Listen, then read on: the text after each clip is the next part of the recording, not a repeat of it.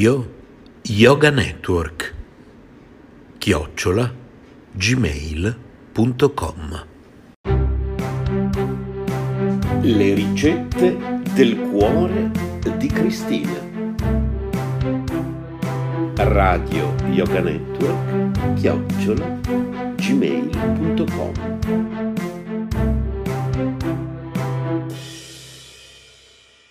Le ricette del cuore di Cristina.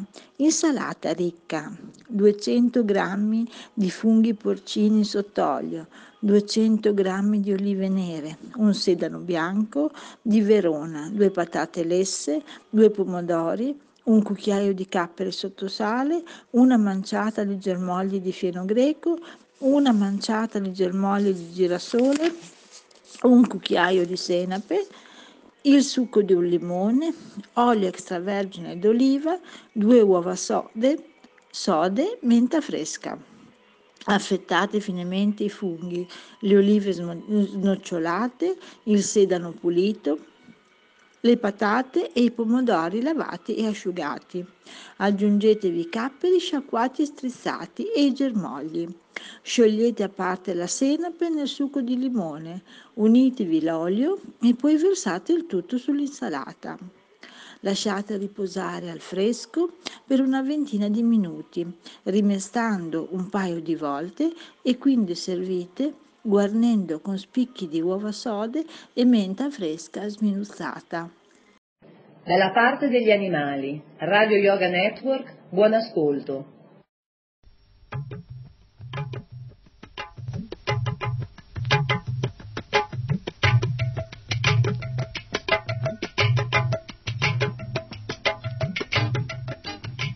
Le edizioni Bhaktivedanta presentano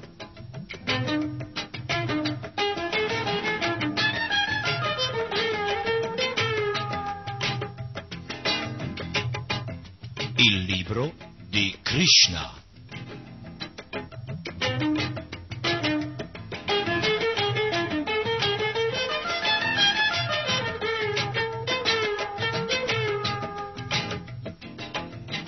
Produzione di RKC, Radio Krishna Centrale.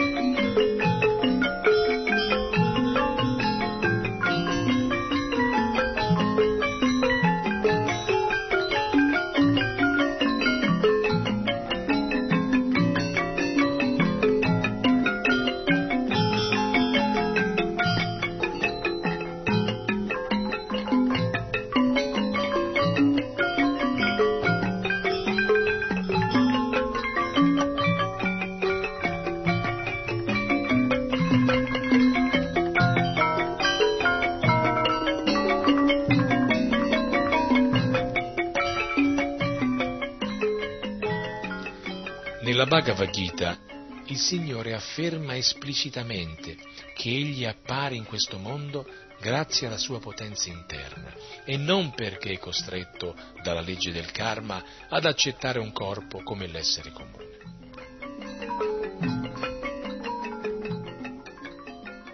Ogni essere in questo mondo è obbligato ad assumere un certo tipo di corpo secondo i suoi atti passati, ma Krishna appare con un corpo che non gli è imposto dai suoi atti precedenti. Il suo corpo serve da veicolo al suo piacere sublime che proviene dalla sua potenza interna. Il Signore dunque non è soggetto alle leggi del karma come lo sono invece i monisti mayavadi, perciò la loro pretesa di raggiungere l'unità con Krishna rimane sospesa a livello teorico.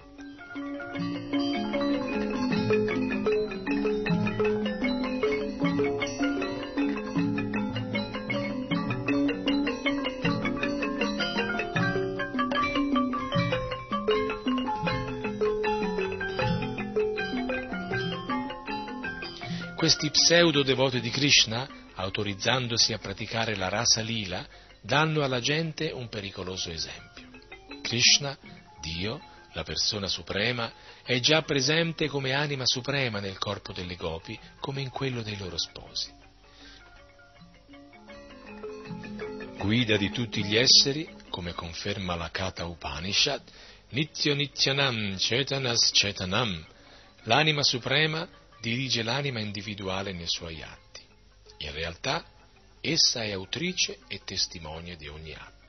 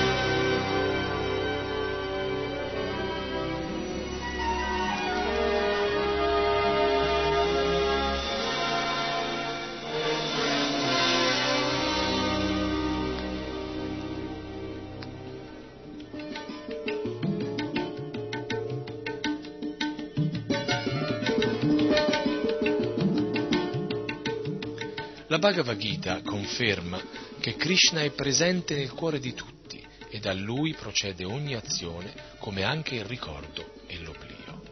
Egli è la persona originale che il sapere vedico è destinato a rivelarci.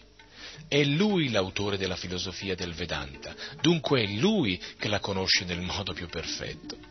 Gli pseudo-vedantisti e mayavadi, incapaci di capire Krishna così come egli è, non fanno che sviare i loro seguaci imitando i divertimenti di Krishna. Anima suprema in tutti gli esseri, Krishna si trova già nel corpo di ognuno, perciò quando guarda o abbraccia qualcuno non si può parlare di sconvenienza.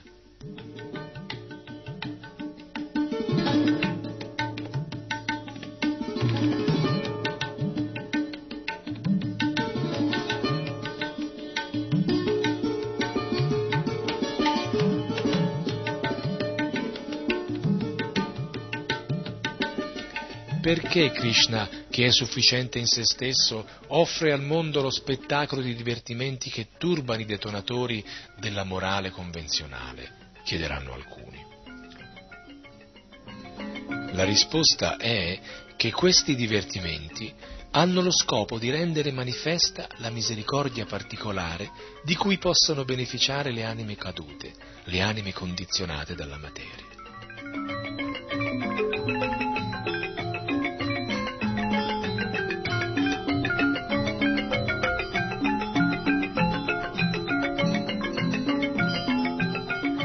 Sebbene emanazioni dell'energia interna di Krishna, le gopi apparvero come donne comuni perché Krishna volle manifestare la rasa lila. In questo mondo, la forma più alta del piacere risiede nell'attrazione sessuale tra uomo e donna.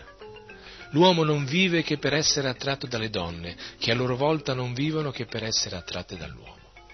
Ecco il principio basilare dell'esistenza materiale.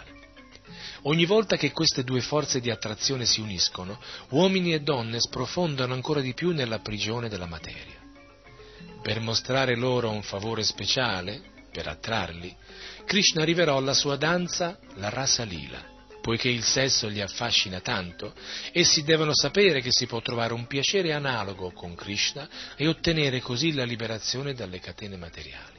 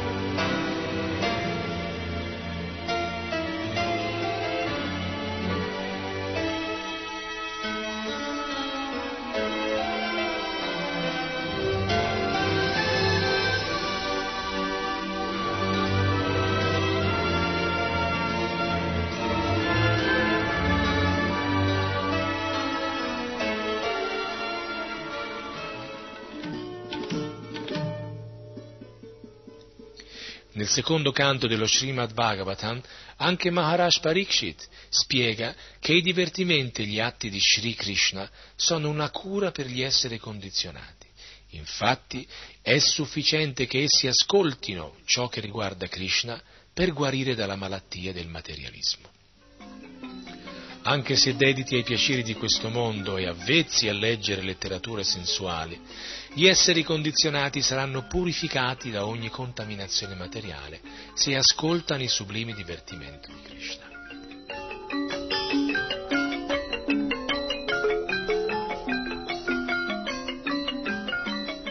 Shukadeva Goswami spiega anche il modo di ascoltare i discorsi su Krishna e da quale fonte. Il mondo è pieno di Mayavadi e una grande confusione si viene a creare quando essi raccontano lo Srimad Bhagavatam per professione a un pubblico che, ignorando le conseguenze nefaste della filosofia Mayavadi, sta ad ascoltarli. Non è consigliato discorrere della rasa lila con uomini comuni, perché tutti sono più o meno contaminati dalla filosofia Mayavada. Chi ascolta invece un maestro veramente avanzato sulla via spirituale si eleverà certamente al piano della coscienza di Krishna e si libererà della contaminazione di una vita materiale.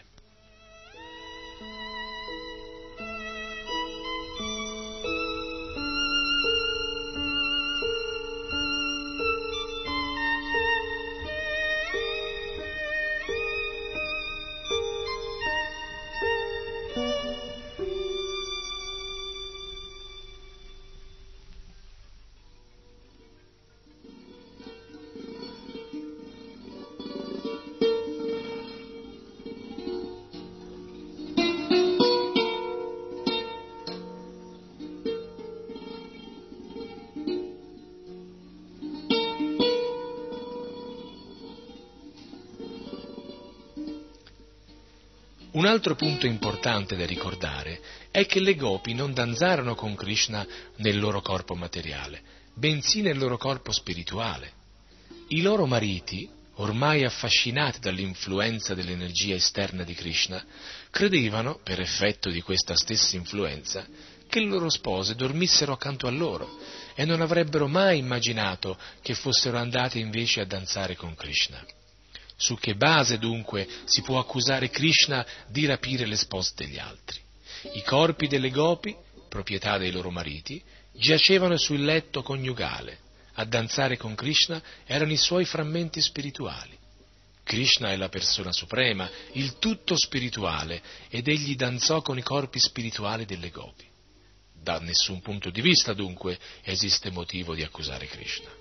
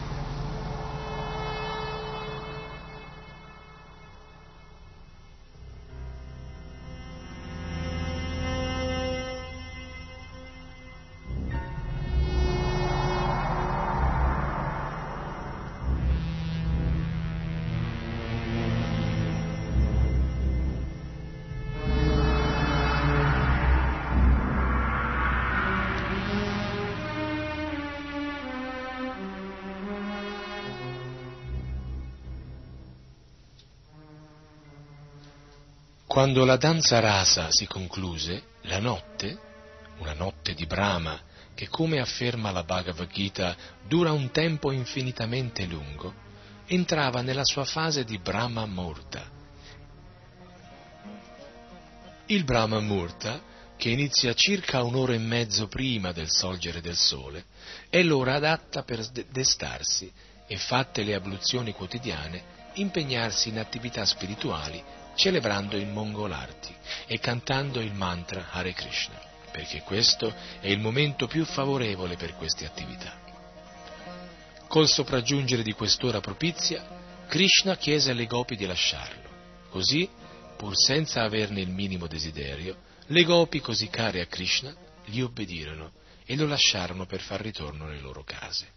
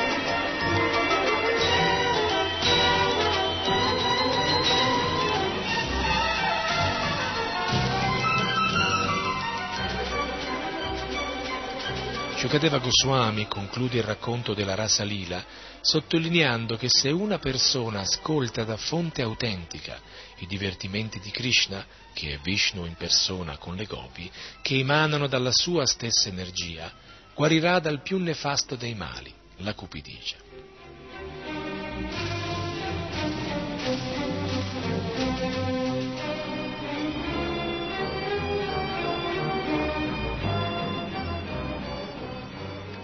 Colui che ascolta la verità sulla rasa lila diventa libero da ogni attrazione per la vita sessuale e sarà elevato al più alto livello della realizzazione spirituale. Purtroppo, poiché ascoltano i Mayavadi o si uniscono a loro, gli uomini sprofondano sempre più nella vita sessuale.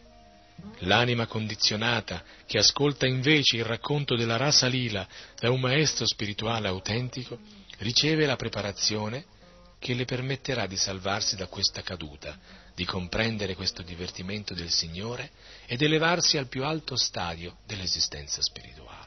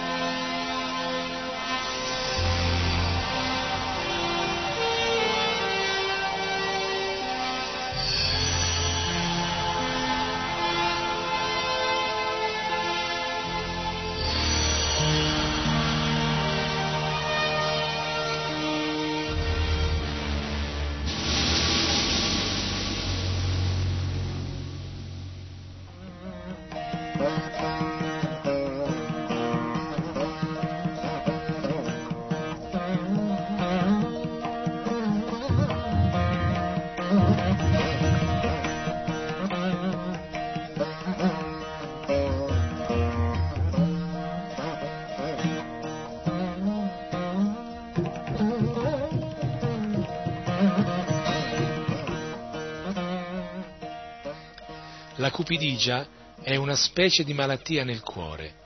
La sua cura risiede nell'ascolto attento da autentici rappresentanti di Dio e non da impersonalisti. Ascoltare da fonti giuste e comprendere bene il loro messaggio è il modo per capovolgere la situazione.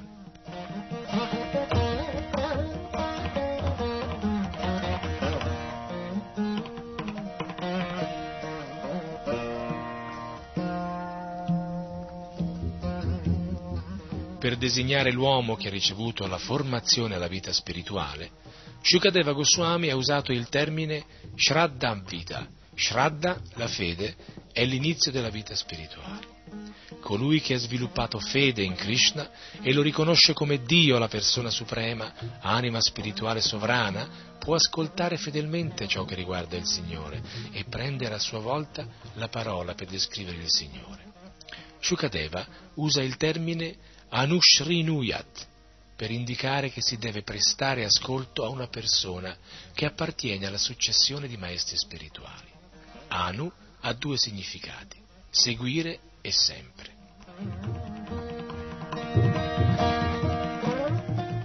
Occorre seguire sempre la successione di maestri spirituali e non ascoltare qualche oratore isolato, sia esso un Mayavadi o una persona qualunque.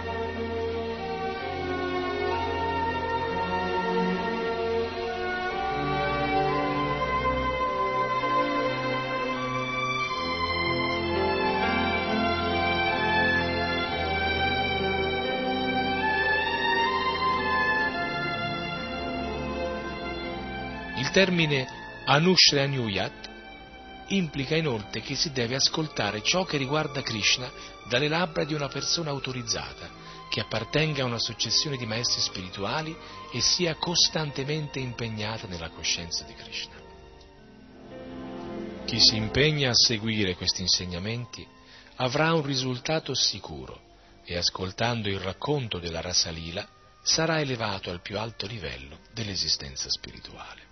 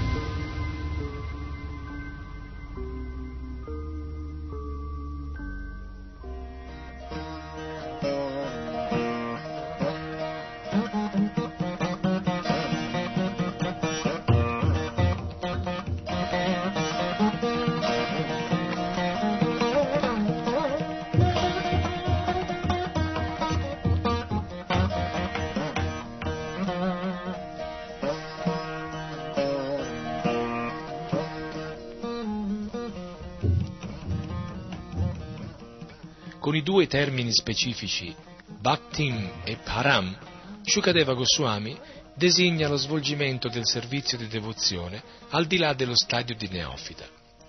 I neofiti sono attratti soltanto dall'adorazione del Tempio, ma possiedono una scarsa conoscenza della filosofia della Bhakti, il servizio di devozione.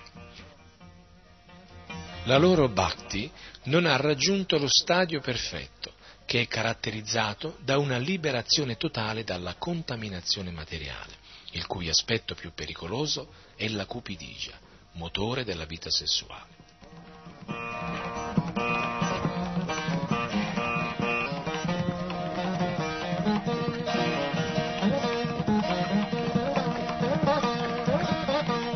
La via del servizio di devozione, definita Bhaktin Param, è così potente che più si avanza più decresce il gusto per l'esistenza materiale.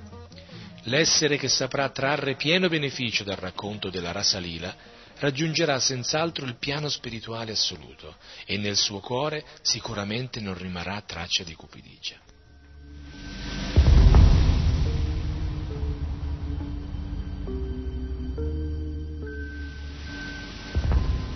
Secondo Srila Vishvanatha Chakravarti Thakur, la danza rasa si svolse in un arco di tempo equivalente a una notte di Brahma, che corrisponde, spiega la Bhagavad Gita, a 4 milioni e 320 mila dei nostri anni, solari moltiplicati per mille.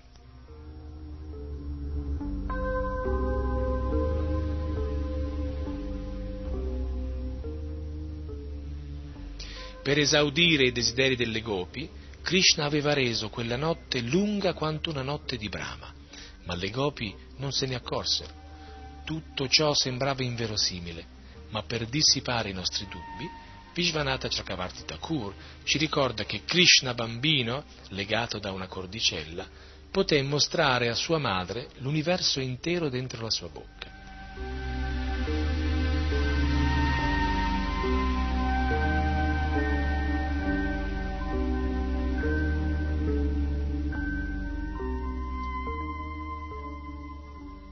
Nulla è impossibile a Krishna quando vuole il piacere dei suoi devoti.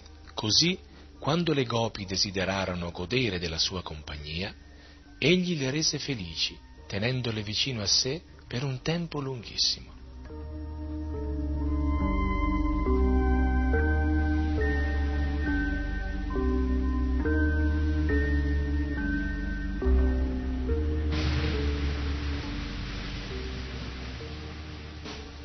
Mentre le gopi si bagnavano a Giragata, nella Yamuna, Krishna aveva rubato i loro vestiti, promettendo di soddisfare loro i loro desideri in una notte futura.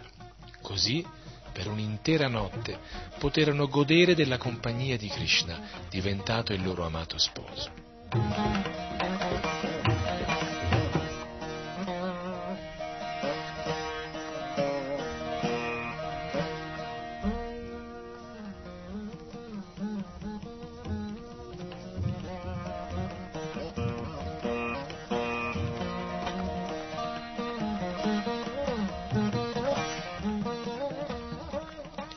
Quella non fu una notte come le altre, fu una notte di Brahma che durò milioni e milioni di anni. Che cosa c'è di impossibile per Krishna, il Maestro Supremo?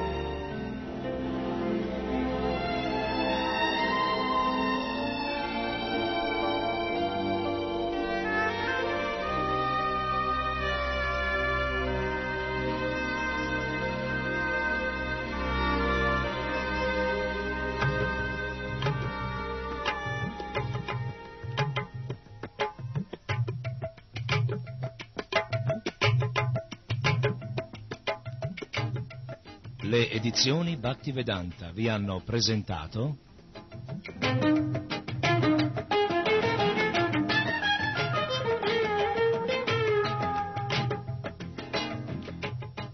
il libro di Krishna.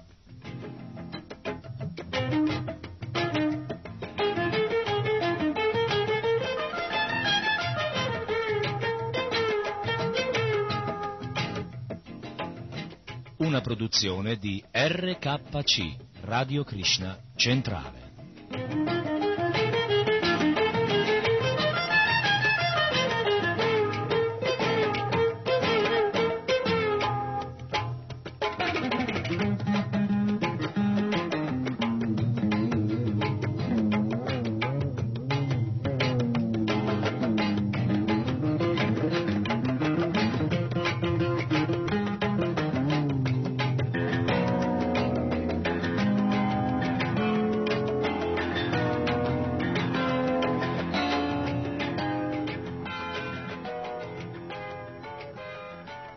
Radio Yoga Network chiocciola gmail.com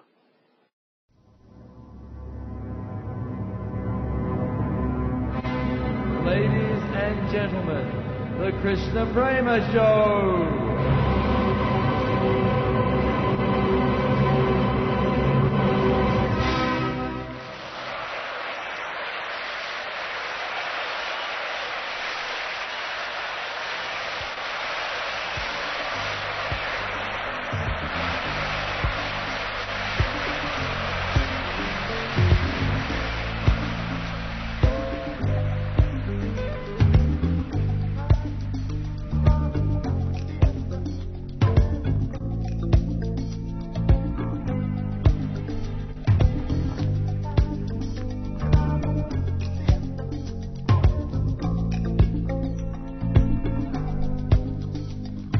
Cari amici, eccoci di nuovo insieme con un altro Krishna Prema Show. Siamo sempre qua, eh? siamo sempre qua cercando di fare del nostro meglio per eh, darvi la possibilità di entrare sempre più nella dimensione intima della coscienza di Krishna. eh. Sapete benissimo che dobbiamo sviluppare voglia, desiderio, dobbiamo sviluppare determinazione per poter in qualche modo ritrovare noi stessi. Sembra quasi così dire, ma che dice questo? Io sono me stesso, ah, non ho bisogno di ritrovarlo, ma in realtà non è proprio così. Purtroppo, in accordo a quello che ci insegnano le scritture vediche e ci insegna anche l'esperienza, diciamolo, eh, la- diciamo la verità, della nostra vita quotidiana, abbiamo bisogno proprio di ritrovare noi stessi, abbiamo bisogno di ritrovare la fiducia, abbiamo bisogno di trovare lo scopo della vita, abbiamo bisogno di ritrovare l'essenza della nostra realtà per poter in qualche modo poi capire come fare per vivere bene questa strabenedetta, eh, strabenedetta, eh, non ho detto maledetta, strabenedetta vita materiale.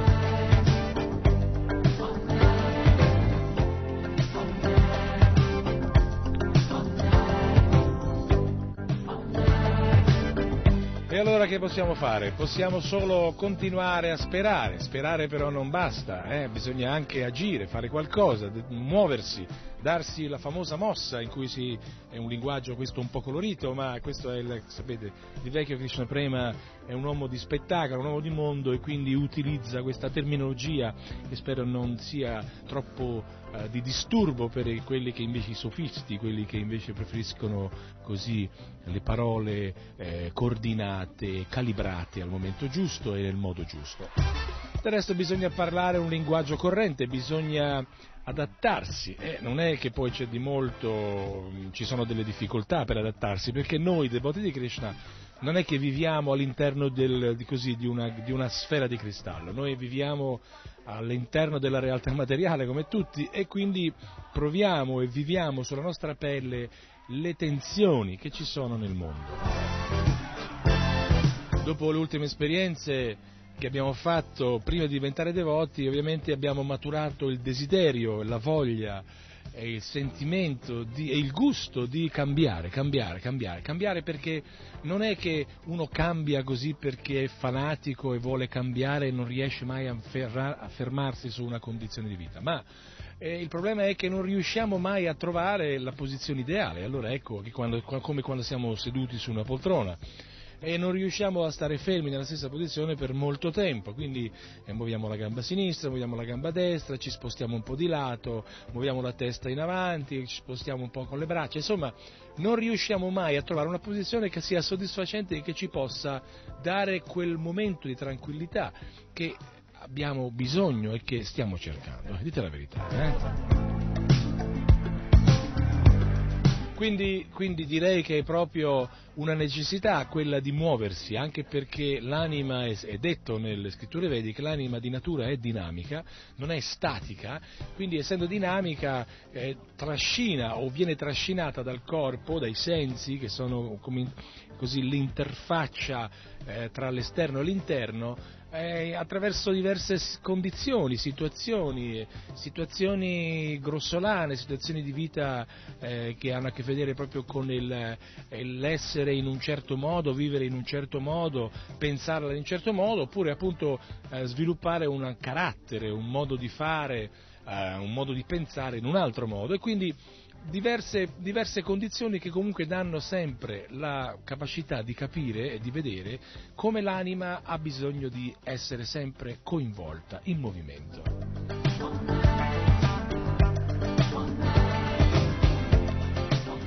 E comunque, cari amici, noi possiamo solo eh, darvi delle indicazioni perché poi ognuno di voi può fare quello che vuole, l'abbiamo sempre detto, lo continueremo a dire, la nostra vita, la nostra realtà non può essere condizionata più di tanto, nel, senso che più che condizionati dall'energia materiale non possiamo essere. I devoti di Krishna non hanno questo intento, non hanno l'intento, come magari qualcuno ha voluto farci credere anche nel passato, di mh, creare così una nuova realtà condizionante. No, assolutamente. I devoti di Krishna danno delle indicazioni che derivano da una cultura, da una conoscenza più vasta, più antica, senza dubbio più profonda del, del, così, dell'essere, della vita, della realtà che ci circonda. Quindi ognuno di noi può scegliere di prenderla in considerazione oppure non prenderla assolutamente in considerazione e continuare a vivere come vive adesso. Eh? Che possiamo fare?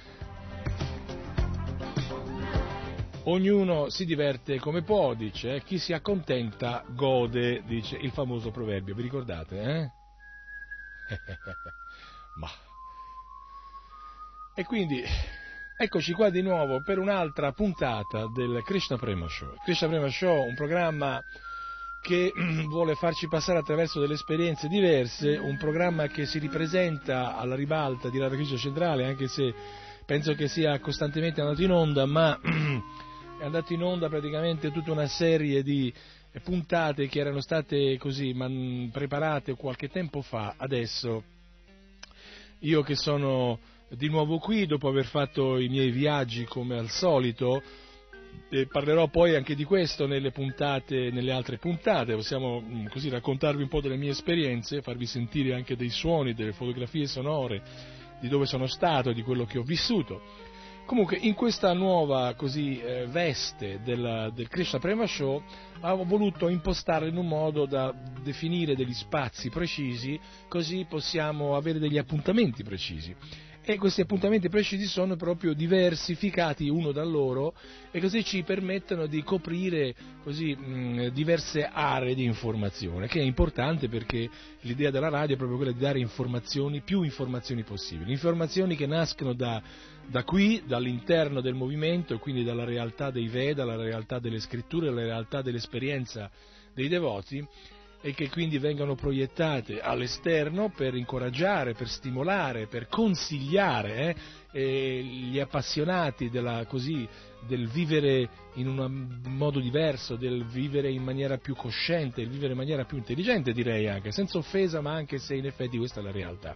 Oppure ci sono anche rubriche che ci porteranno testimonianze che vengono dall'esterno e che sono utilizzate proprio per far capire che esistono anche nella realtà, nella realtà eh, così della, eh, della, gente comune, eh, perché la gente comune, eh, così, voglia e desiderio, esperienze di persone che in effetti eh, vivono la coscienza di Krishna e la vivono in maniera molto bella, la vivono eh, in maniera soddisfacente, vorrebbero continuare ad andare avanti, quindi manifestano i loro dubbi, fanno le domande, ci comunicano le loro um, realizzazioni e questo è anche molto bello perché proprio così utilizziamo questo mezzo e utilizziamolo, questo mezzo che è la radio, che è molto potente, che ci dà questa capacità eh, potente, super potente di poter interfacciarsi. A me piace questa parola perché sono un appassionato, un cibernetico, uso i computer per il mio servizio, quindi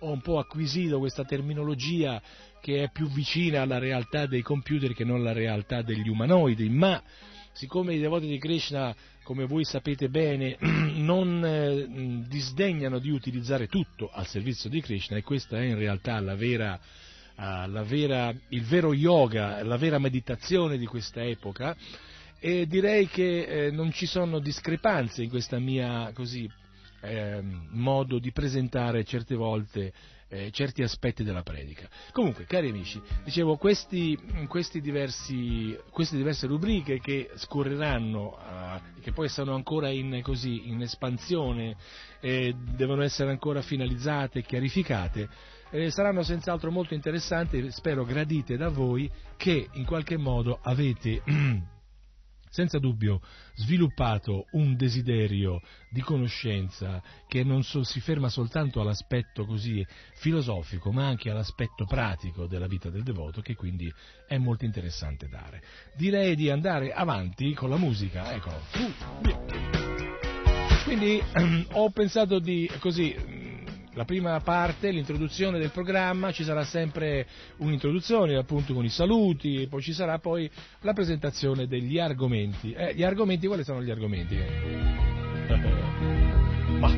Direi che gli argomenti di oggi, gli argomenti di sempre, gli argomenti di, che, che, in qualche modo mh, vorrò coprire durante questa nuova serie, diciamo così, del Krishna Prema Show, saranno mh, questi. Cioè, prima di tutto mh, una rubrica che si chiama Leggiamo insieme. Eh? Leggiamo insieme vuol dire leggiamo insieme qualcosa che è stato scritto dai devoti e che può essere interessante sapere, conoscere, magari qualcosa che già conoscete, ma è sempre bene rinfrescare, rinfrescare la memoria su certi argomenti, su certi aspetti della conoscenza, perché non è mai troppo tardi, cioè non è mai eh, male, non è mai troppo il sapere, il conoscere, il riflettere, il discutere. Poi questi, queste letture potranno senz'altro così dare spunto anche da parte vostra a interventi, a lettere, eccetera, e noi potremo in qualche modo interfacciarsi di nuovo con voi attraverso la radio oppure attraverso la posta comune e potremo quindi eh, rispondere ai vostri dubbi, alle vostre domande oppure confermare le vostre certezze. Poi dopo, il, dopo il, il, il, leggiamo insieme ci sarà ovviamente della musica, perché la musica è la musica, signori miei, la musica è tutto, non possiamo vivere senza musica. Dopodiché passeremo a un altro, eh, un altro, così, un altro momento della trasmissione che si chiama Il viaggio, eh, il viaggio.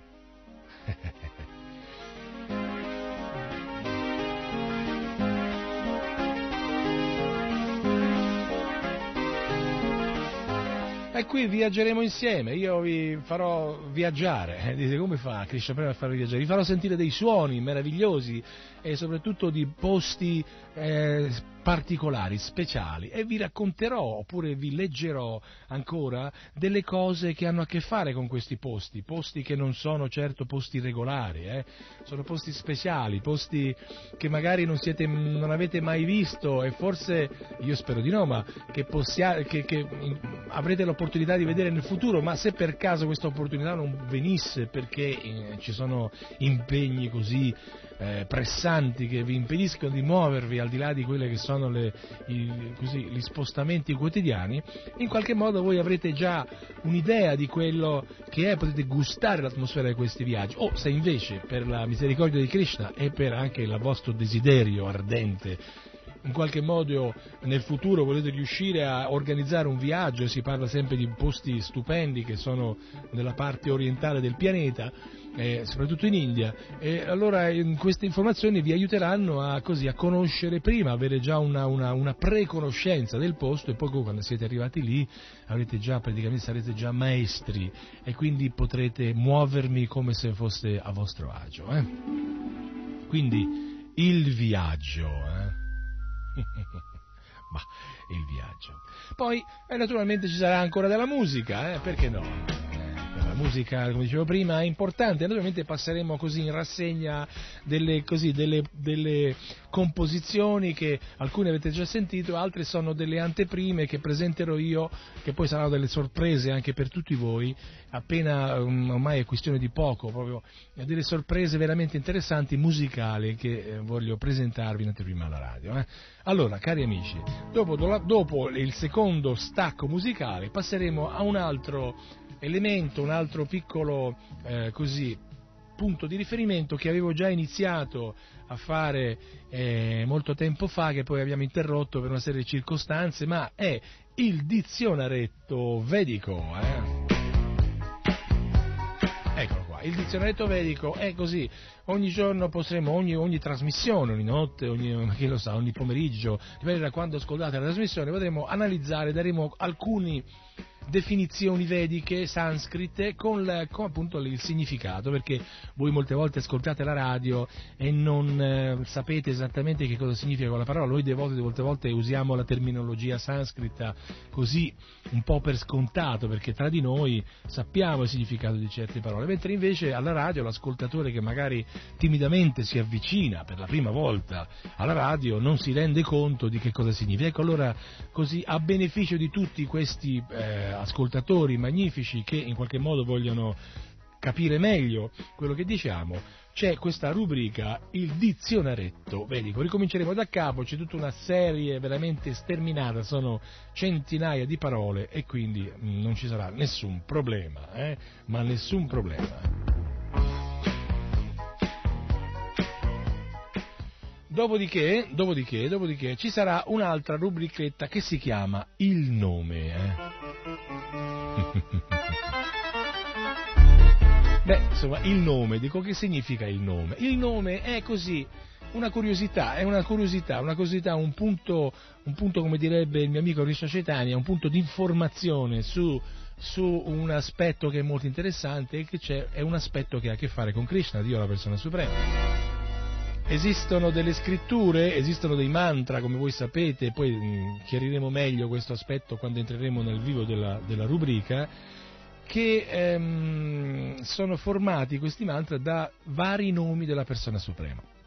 Si chiama Vishnu Sahasranam e il, il Vishnu Sahasranam e significano i mille nomi di Vishnu, eh? mille nomi di Vishnu che vengono cantati in accordo alle circostanze, eh? in, diversi, in, diverse cerimonie ci sono questi brahmana qualificati eh, che soprattutto nel sud dell'India che durante appunto le, le particolari condizioni eh, feste, eccetera, ricorrenze, eh, cantano questi mantra e cantano questi nomi di Vishnu, che sono molto belli. Ognuno di questi nomi ha un significato meraviglioso, come del resto voi conoscete tutti il significato della parola Krishna. Eh? Chi è che mi sa dire che cosa significa Krishna? Eh? Vediamo un po' se qualcuno lo sa, lo, lo, lo, lo dica alla radio, 820-161, lo mettiamo in onda e gli facciamo, gli facciamo così, lo facciamo sentire che anche voi eh, che siete a casa, qualcuno che ascolta radio, tre o quattro ascoltatori che sono lì, potranno eh, farsi vivi e eh, telefonare e dire dal vivo eh, che il nome di Krishna significa, eh, cosa significa? Allora, se volete telefonare 820 161, questo è il, nome, il numero della radio. Comunque, come questo nome che è meraviglioso, Krishna, ci sono altri 999 nomi che noi vorremmo analizzare uno per uno, uno per ogni trasmissione. Quindi vi diremo il nome e vi diremo anche il significato. Così, così come titolo informativo, una curiosità eh, trascendentale che ha a che fare sempre con una delle tante qualità del Signore Supremo, Sri Krishna.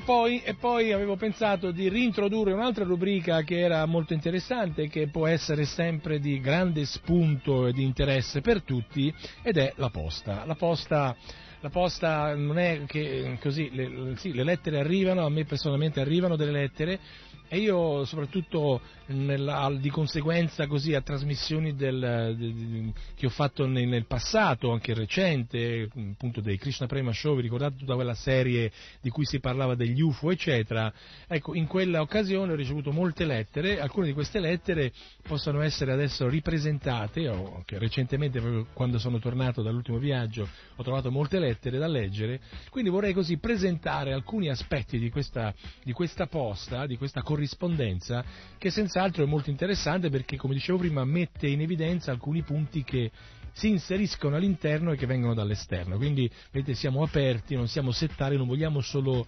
dare, ma vogliamo anche prendere, eh, perché è giusto, no?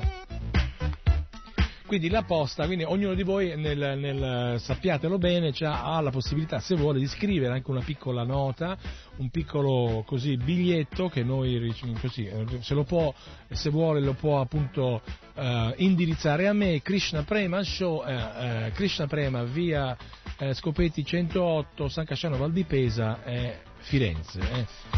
Quindi Radio Krishna Centrale ovviamente. Quindi Krishna Prema Show, Radio Krishna Centrale, anzi Radio Krishna Centrale, Krishna Prema Show e l'indirizzo via, via Comunale Scopeti 108 San Casciano Valdipesa, Firenze. Così, io spero proprio che in qualche modo riusciamo a riempire in maniera stupenda e non penso ci sia nessun problema questi, questi, questi momenti che ritorneremo a vivere insieme e quindi potremo veramente eh, stare bene e insieme ricordarci di crescere e capire meglio e crescere, crescere, crescere nella nostra espansione di coscienza che evidentemente è necessario fare se vogliamo ritornare. Hey, Eccoci!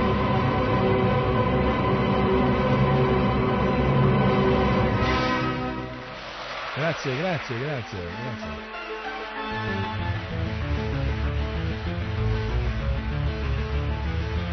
Grazie, grazie, grazie, grazie. E per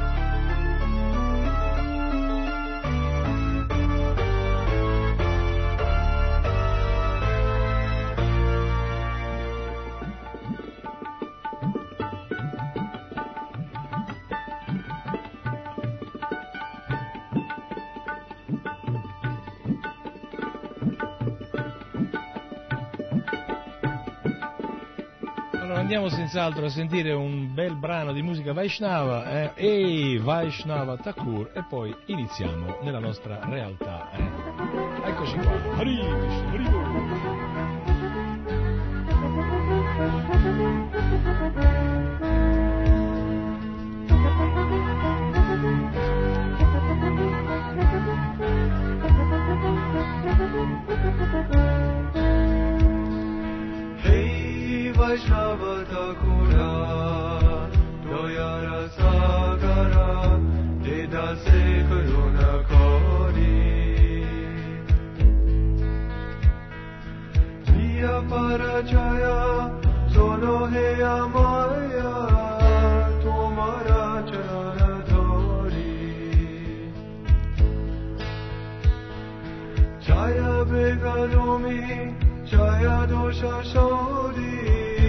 شایا گناده ها دازه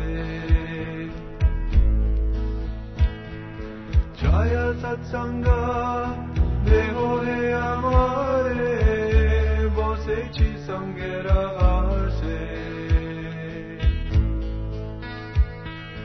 دیکھا کیا ہمارا نہیں پایا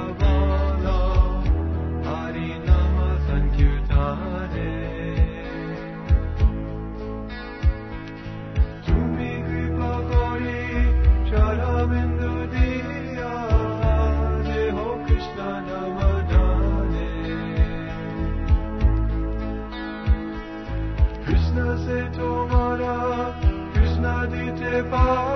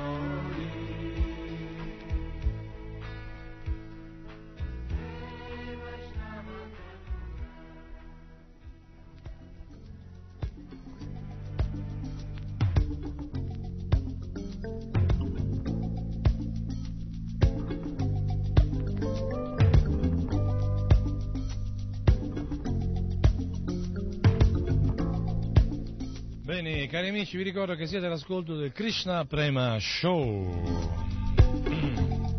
Allora entriamo nel vivo della nostra prima rubrica che si chiama appunto Leggiamo insieme.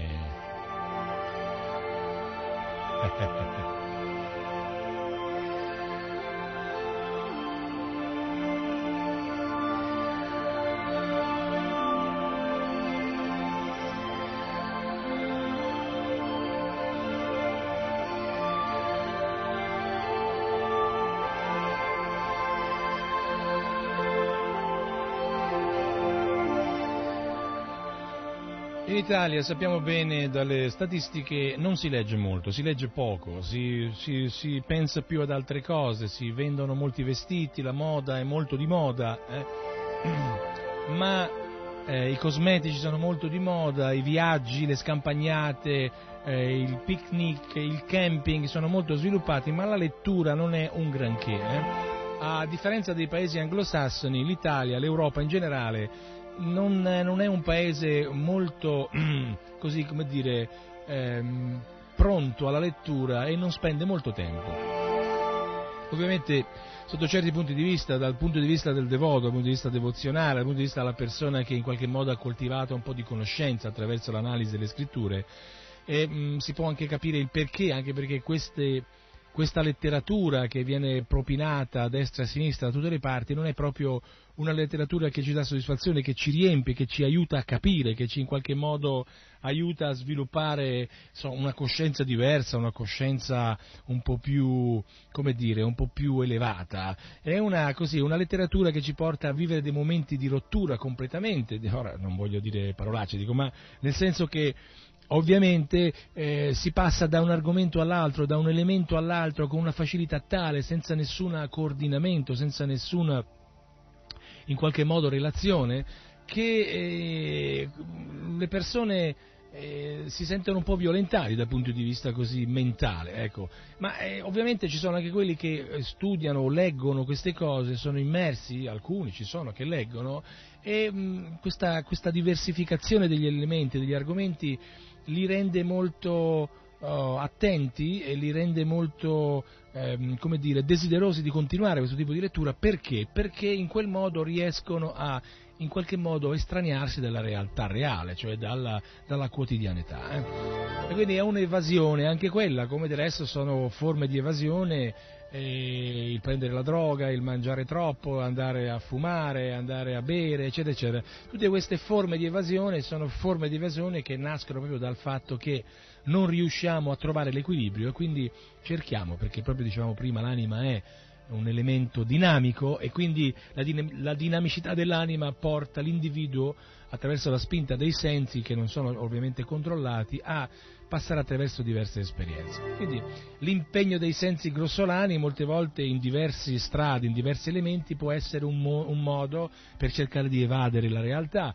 la realtà che poi abbiamo anche eh, definito molte volte essere una realtà che in fondo si manifesta e finisce abbastanza rapidamente, quindi una realtà non proprio reale nel senso del reale del termine, sembra proprio questo famoso gioco di parole, ma dovremmo essere attenti quando noi eh, definiamo eh, la, la, così, la, parola reale, proprio perché dovremmo, eh, in accordo alle scritture vediche, dare questa definizione a tutto ciò che è eterno, cioè tutto ciò che ha una durata eh, illimitata, mentre invece la, la, realtà materiale che viviamo una, ha una realtà, e dobbiamo vederlo anche noi stessi, il nostro corpo, è la prima così, prova che possiamo mh, mm, capire molto facilmente, non è sempre giovane, non è sempre perfetto, non è sempre appuntino, ma sente invece il, il passare del tempo. Il tempo ha un effetto devastante sulle nostre macchine umane e quindi vediamo che eh, noi che ci consideriamo l'elemento umano, l'elemento materiale più, così, più sofisticato più durevole e più interessante, vedete come, che anche questo elemento, nonostante eh, la, la, glorificazione, nonostante il, il essere eh, così mentalmente pensare di essere all'apice della realtà materiale, sia a livello di intelligenza che a livello di, così, di, di, dire, di, possibilità, perché il corpo umano attraverso la sua intelligenza, attraverso appunto la sua visione, la sua capacità di ricerca, può in effetti realizzare molte cose interessanti. Ma nonostante tutto queste magnifiche prerogative della realtà materiale e quindi del corpo materiale in particolare, che è appunto l'elemento più avanzato, la punta di diamante eh, nella rappresentazione materiale, anche questo vediamo che si inquina con il tempo, perde, perde eh, vigore, perde energia, diventa brutto, direi molto brutto, fino a che si spenge e poi viene completamente disintegrato, sempre dagli agenti atmosferici che sono servitori diretti di Kala, il tempo, un'altra emanazione di Krishna. Allora dicevamo la lettura, la lettura, la lettura è, è, bella se in effetti la utilizziamo bene e sappiamo cosa leggere, cominciamo a, uh, così, a decifrare qualcosa e a utilizzare o a cercare qualcosa che invece ci aiuti a capire come superare questa barriera del tempo eh?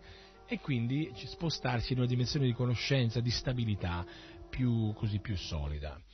Cosa possiamo fare? Possiamo solo dirvi di eh, leggere le scritture vediche, possiamo suggerirvi, consigliarvi di leggere i Veda, questi meravigliosi libri che noi distribuiamo ormai da anni e che abbiamo distribuito a milioni in tutto il mondo, in tutto il pianeta, però ci sono ancora molti milioni di persone che non hanno, che non hanno avuto l'opportunità, la fortuna di incontrare uno di questi eh, così, libri, una di queste fonti di conoscenza. E, ovviamente i libri sono sempre qualcosa che a certe persone incutono un certo timore, che poi veramente è un timore che passa mm, così, attraverso una, una, una, così, una, considerazione riverenziale, il libro è sempre qualcosa di, di, magico, di particolare, di impegnativo, molti dicono, oggi il tempo non è molto, dicono, sono tutti molto indaffarati e quindi non hanno tempo per leggere, ma eh, è un problema questo, bisogna trovare il tempo per leggere perché solo attraverso la lettura, attraverso l'ascolto, attraverso la mem- l'utilizzo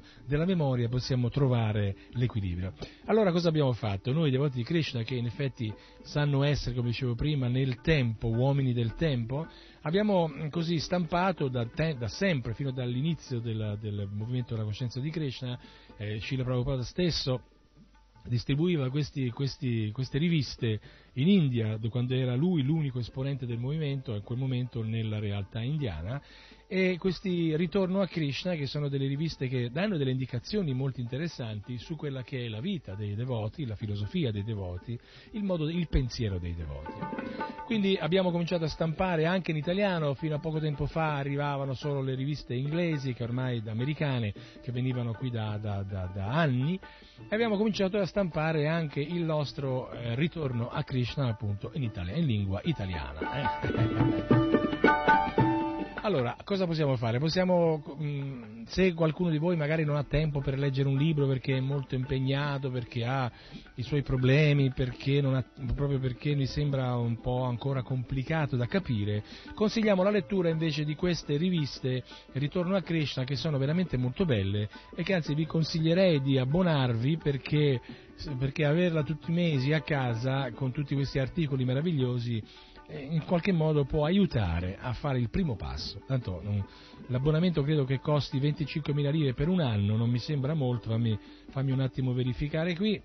Dunque bla bla bla, bli blom bla, blim blim blim, abbonamenti. Ritorno a Krishna esce tutti i mesi, escluso agosto. Agosto, come sapete, in Italia non lavora nessuno e in agosto sono tutti chiusi, quindi non è che perché noi non siamo disponibili, ma proprio perché chi deve stampare eh, la rivista non c'è perché sono tutti al mare e allora non, in agosto non esce. Eh, quindi per informazioni e abbonamenti scrivere a Bhaktivedanta Book Trust Italia che è in via Comunale dei Scopeti 108, esattamente qui a Villa Vrindavana, alla BBT, potete scrivere eh, BBT Bologna Bologna Torino, eh, via Comunale degli Scopeti 108 50 026 San Casciano Valdipesa Firenze. Eh. Oppure potete telefonare se volete all'828 470 eh? 055 naturalmente il prefisso 828 470 oppure, oppure 6414 oppure 820 054 quindi questi sono i tre numeri di telefono che sono disponibili per tutti coloro che sono interessati a, così, ad avere delle informazioni su come abbonarsi al ritorno a Krishna mm, 055 prefisso 820 470 oppure 820 828 8076 414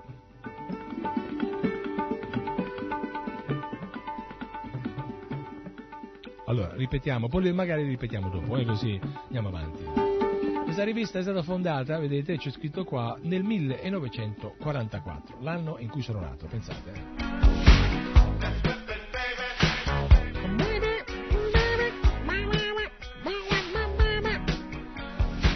Oggi, oggi, volevo parlarvi proprio di qualcosa che è scritto qui, che è molto interessante, che si chiama meditazione attraverso il suono trascendentale.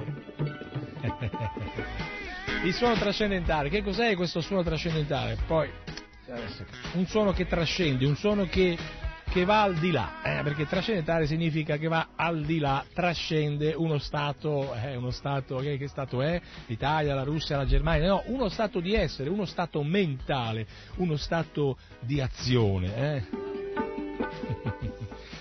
Eh sì, cari amici, la meditazione attraverso il suono trascendentale un bellissimo articolo che è tratto da una conferenza, da una lezione che è stata tenuta nel 1969 eh, da Sua Divina Grazia Bhaktivedanta Swami Prabhupada, che è appunto il fondatore dell'Associazione Internazionale per la Coscienza di Krishna, una, una conferenza che fu tenuta da Srila Prabhupada all'Università Nord-Occidentale di Boston, eh, Boston, Boston, Boston, Boston, America, eh, Stati Uniti d'America. Ricordo quando sono stato a Boston qualche anno fa, è stato molto bello, sono stato a visitare un mio amico che era all'università di Howard.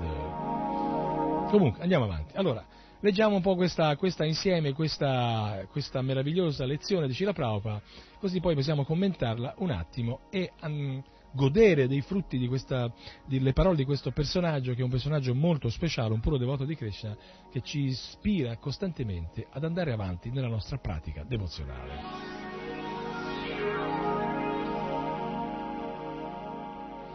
Miei cari ragazzi e ragazze, vi ringrazio molto di aver preso parte a questo incontro. Questo Shila Prabhupada che sta parlando. Stiamo diffondendo questo movimento per la coscienza di Krishna perché c'è una grande necessità questa cosci- di questa coscienza in tutto il mondo. Eh? Il metodo è molto semplice, questo è il vantaggio. Infatti, la coscienza di Krishna è molto semplice. Prima di tutto dobbiamo tentare di capire che cos'è il piano trascendentale. Eh. Che cos'è il piano trascendentale? Per quanto riguarda la nostra situazione attuale, noi siamo situati su vari piani. Eh? Perciò dobbiamo prima di tutto situarci sul piano trascendentale. Poi potremo parlare di meditazione trascendentale. Esattamente.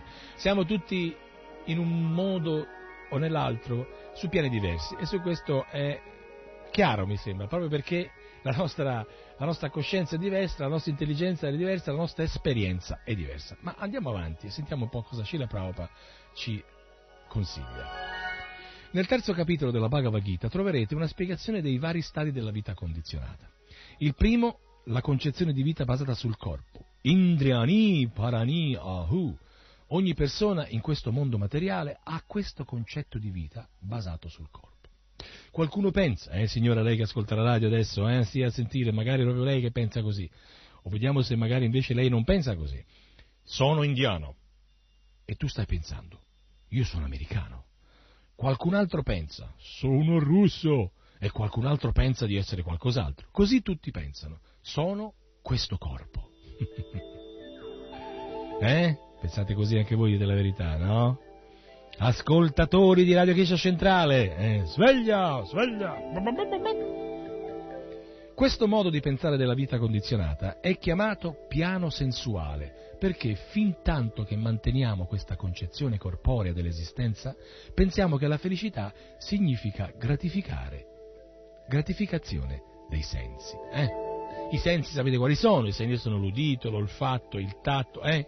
So, so, oh, oh, va bene, la vista, eccetera, eccetera. Quindi, attraverso così l'utilizzo di questi sensi uno può sentire qualche cosa che può essere in qualche modo paragonato a un momento di felicità e allora lui pensa, ah, lo scopo della vita è essere sempre a questi livelli di felicità.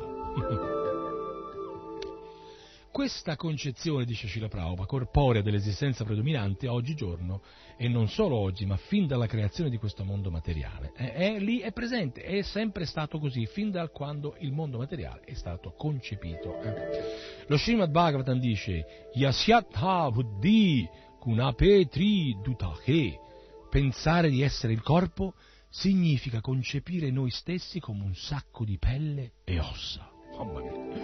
Il corpo un sacco di pelle, ossa, sangue, urina, feci e molte altre cose spiacevoli. Pensate, è quello che siamo noi.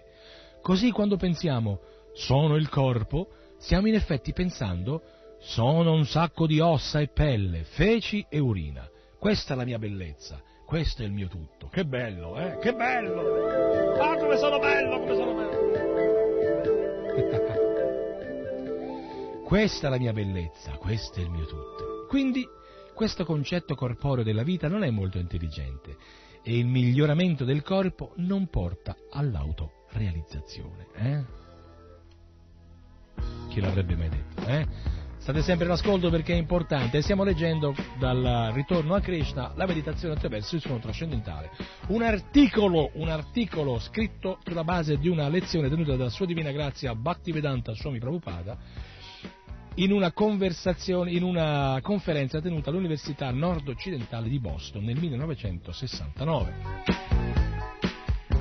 Stiamo parlando del corpo e tutti quelli che dicono oh io sono questo, io sono quello, io sono il corpo. Prabhupada dice che non fanno altro che dire io sono un sacco di ossa e pelle, feci e urina. Questa è la mia bellezza. Ah, questo è il mio tutto, come sono bello.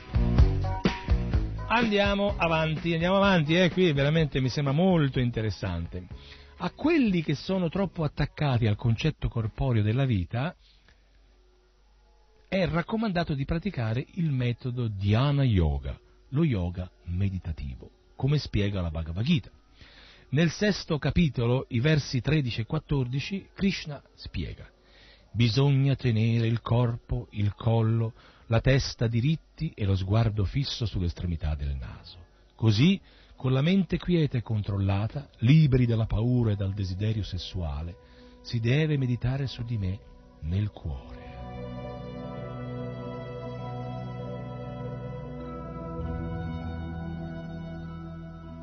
Inizialmente Sri Krishna dà istruzioni preliminari su come si deve praticare questa meditazione trascendentale. Deve quindi limitare la gratificazione dei sensi, in special modo quella sessuale. Si deve scegliere un luogo solitario, un posto sacro e sedersi in solitudine. Questo metodo di meditazione non è da praticare in un luogo come questo, una grande città dove c'è molta gente. Si deve andare in un luogo solitario e praticarlo in solitudine. E quando avrete scelto attentamente il vostro posto, dovrete sedervi in un certo modo. Ci sono molte cose da osservare che non possono naturalmente essere spiegate in pochi minuti, ovviamente. Eh? È una pratica molto, molto intensa che potete appunto leggere e capire bene analizzando la Bhagavad Gita. Eh? Tutti avete la Bhagavad Gita, il sesto capitolo, specialmente i versi 13 e 14. Il Signore Supremo Shri Krishna spiega, spiega che cosa dobbiamo fare. Comunque andiamo avanti. Andiamo avanti. Si deve andare in un luogo solitario e praticarlo in solitudine. E quando avete scelto attentamente il vostro posto, dovrete sedervi in un certo modo. Eh. Se siete veramente interessati, troverete un'ampia spiegazione nella Bhagavad Gita, nel capitolo intitolato Dhyana Yoga. Eh. Quindi, dal concetto di vita basato sul corpo si deve trascendere al piano spirituale. Questo è il traguardo di qualsiasi processo di autorealizzazione. Ho iniziato dicendo che prima pensiamo di essere il corpo e cioè Indriani, Indriani sono i sensi, Palani Ahu. Poi chi ha trasceso il concetto di vita basato sul corpo raggiunge il piano mentale. Indriaye Vyaha Brahmanaha. E qui siamo al secondo livello, vedete, ci sono quelli che sono sempre al primo livello, poi il se- c'è il secondo livello. Eh. La parola mana significa mente. Praticamente tutta la popolazione mondiale ha un concetto di vita basato sul corpo. Ma alcune persone hanno un concetto di vita basato sulla mente, pensando di essere la mente, e alcune altre persone sono sul piano intellettuale. Manastu para buddhi. Buddhi significa intelligenza. E quando trascenderete anche il piano intellettuale, allora arriverete a quello spirituale. Questa è la prima realizzazione richiesta.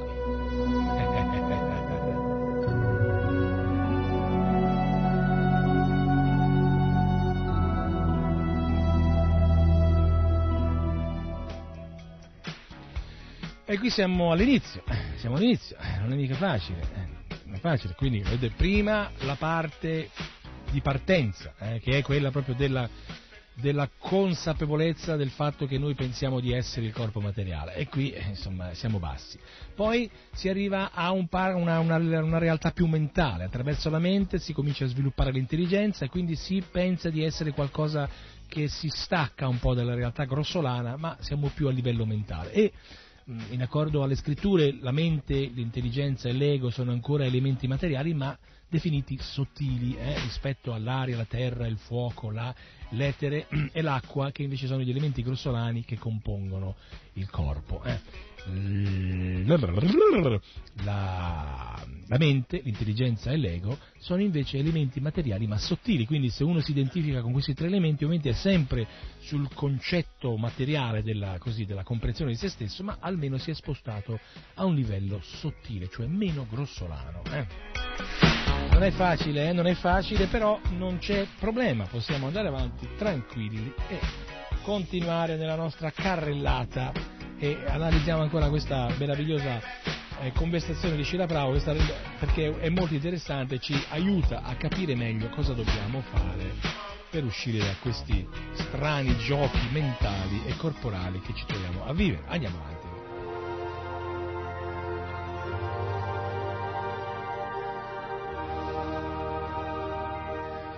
Prima di praticare la meditazione trascendentale dovete raggiungere il piano trascendentale che è chiamato Brahma Bhuta. Brahma Bhuta, eh? Forse avete sentito questa parola, Brahman. I trascendentalisti pensano Aham Brahmansmi. Non sono il corpo, non sono la mente, non sono l'intelletto, sono un'anima spirituale. Questo è il piano trascendentale. Eh? Aham Brahmansmi. Io sono spirito, eh? Aham, io sono spirito. Stiamo parlando di meditazione trascendentale, quindi trascendendo il concetto di vita basato sul corpo, trascendendo quello mentale e quello intellettuale, arriverete al vero piano spirituale che si chiama lo stadio del Brahma Bhuta. Interessante, eh? molto interessante. Non potete semplicemente dire parole come oh, ora ho realizzato il Brahman. Esistono dei sintomi, cioè non è che si può dire io adesso so di essere un essere spirituale eterno. Ogni cosa ha dei sintomi. Come potete capire, se qualcuno ha realizzato il Brahman, la trascendenza, come si fa a capirlo? Bah, Prabhupada fa la domanda, come potete voi capire se qualcuno ha realizzato il Brahman, la trascendenza? Eh, come si fa? La risposta viene dalla Bhagavad Gita e il Signore Krishna spiega Brahma Bhuta Prasannatma, il sintomo di colui che è situato sul piano trascendentale, lo stadio del Brahma Bhuta, è che è sempre gioioso e non è mai triste. Ma allora analizziamo un po' perché ci sono molte persone che ridono sempre, dicono allora loro sono realizzati, dico no, Prabhupada dice che cosa significa allora essere gioiosi? E lo spiega, lo spiega, lo spiega, non abbiate paura, lo spiega.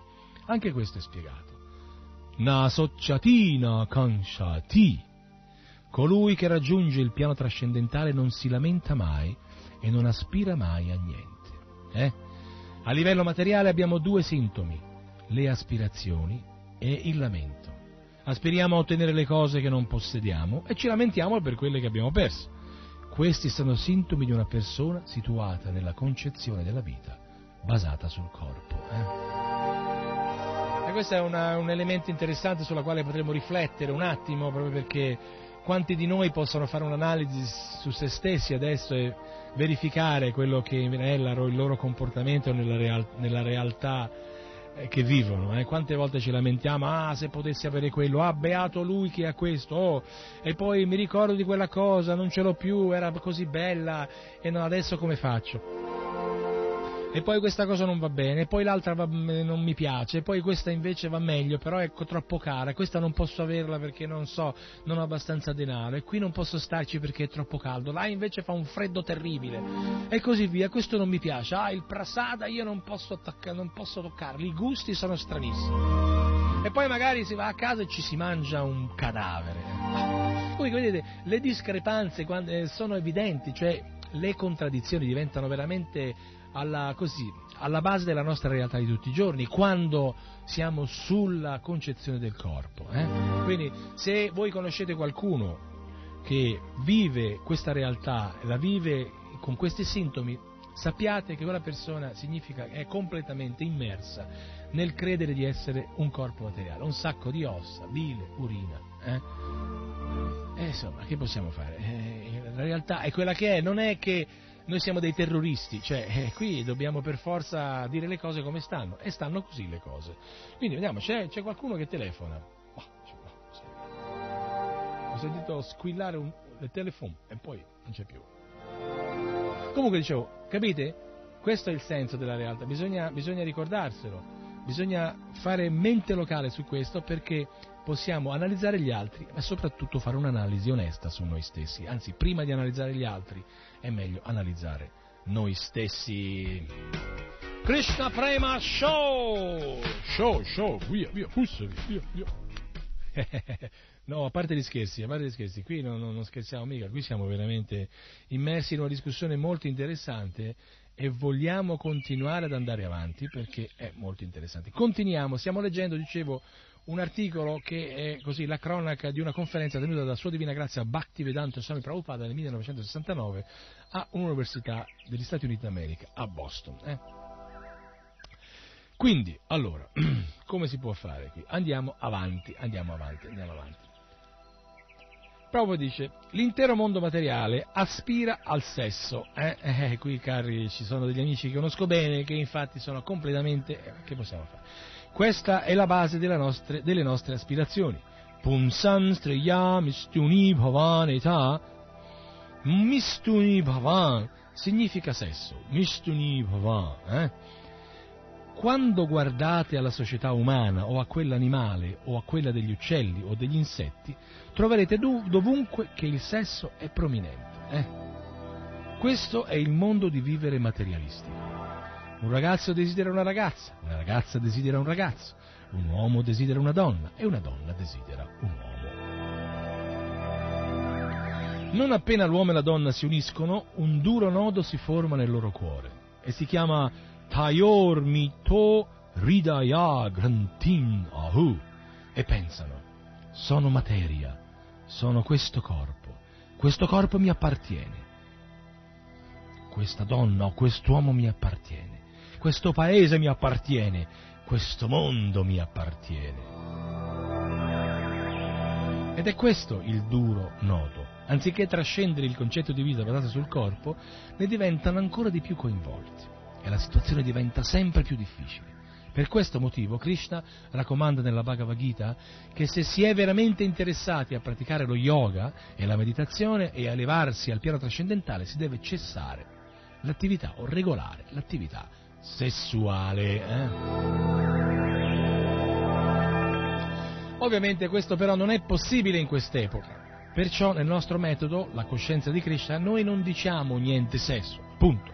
Diciamo non fate sesso illecito. Naturalmente, a parte la, vita, la vita trascendentale, lo smettere di fare sesso illecito è una necessità di vita civilizzata, quindi non è solo una necessità per, per passare a, così, a, un'esperienza superiore, ma anche proprio per dimostrarsi di essere delle persone che hanno capito l'utilizzo reale di questi organi sessuali, insomma l'utilizzo reale di se stessi nella realtà quotidiana, nel, e, e, qual, è, qual, è, lo scopo della vita. Mm. In ogni società civile, dice Cila Prabhupada, esiste il matrimonio e se vi è il sesso al di fuori di questo è considerato illecito. Quindi il sesso illecito non è permesso in nessuna società civile, che dire per coloro che tentano di raggiungere la vita trascendentale. La vita trascendentale deve essere purificata da tutti i concetti personali, mentali e materiali. Ma in queste radicali in cui tutti sono turbati e pieni di ansia, in cui la vita è molto breve, la gente non è interessata ad un argomento di natura trascendentale. Eh, purtroppo è così. È solo interessata alla vita materiale. Eh. Quando si è sempre turbati da così tanta ansietà, come ci si può elevare a livello della realizzazione trascendentale? Domanda. E molti di noi che viviamo questa vita eh, in prima persona, molti di voi che ascoltate, vorrete essere molto interessati a capire qual è la risposta a questa domanda. È una domanda che ci, che ci poniamo tutti. Eh, allora, come si fa? Come si fa? Eh, come si fa? Vediamo un po' come si fa.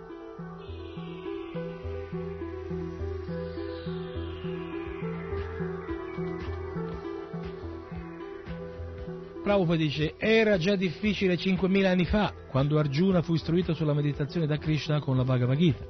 Arjuna era un principe reale ed era molto avanzato in molti campi diversi. Eppure, durante la battaglia di Kurukshetra, durante la battaglia di Kurukshetra disse, mio caro Krishna, non sono in grado di praticare questa meditazione trascendentale, questo metodo di dhyana yoga. Sono un uomo di famiglia, sono venuto qui per combattere per i miei interessi politici. Come posso praticare questo metodo secondo il quale devo recarmi in un luogo solitario, sedermi e cessare l'attività sessuale? Non è possibile.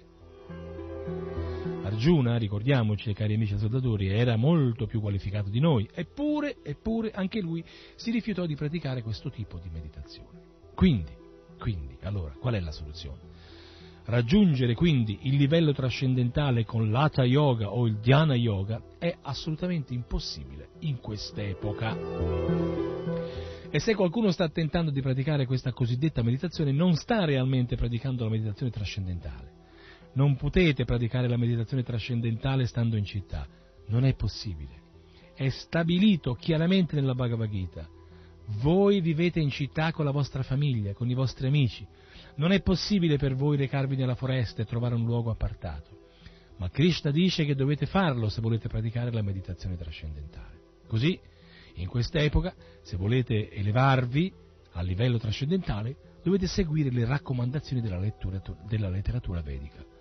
Kalata Dhari Kirtana. In quest'epoca, semplicemente cantando il santo nome di Krishna, di Dio, si può raggiungere la perfezione.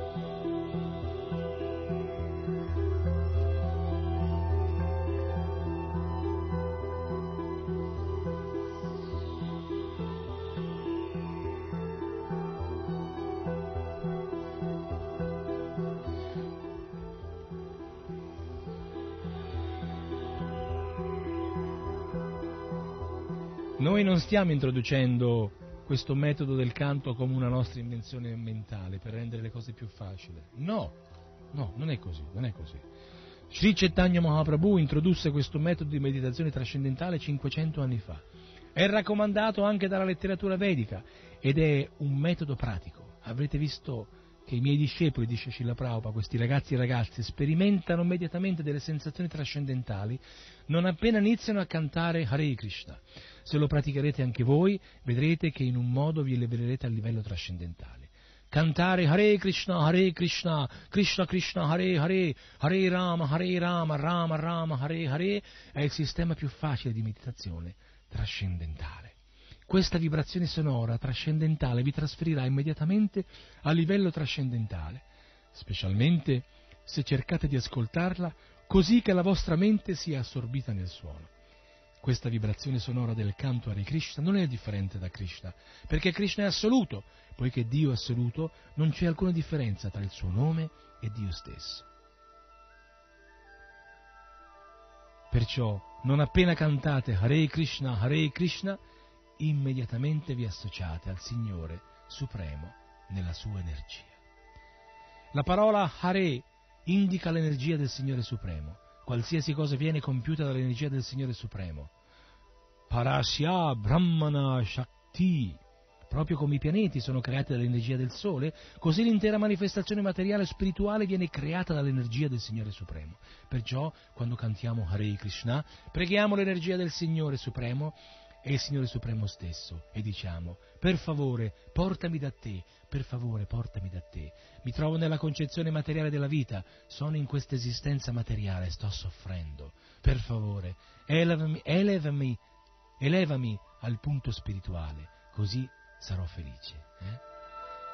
Quindi non è necessario che cambiate la vostra situazione, se siete studenti restate studenti, se siete uomini d'affari restate uomini d'affari, donna, uomo, nero, bianco, chiunque può cantare Hare Krishna. È un metodo semplice e non costa niente. Noi non diciamo dammi questi soldi e ti darò questo mantra Hare Krishna, no, lo distribuiamo a tutti. Dovete semplicemente prenderlo e provarlo. Arriverete molto velocemente a livello trascendentale quando ascoltate il canto, questa meditazione è trascendentale.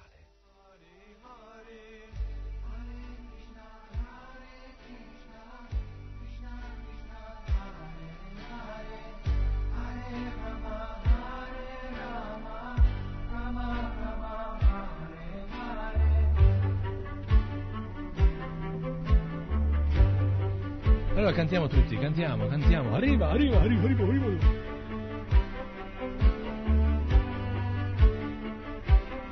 Via.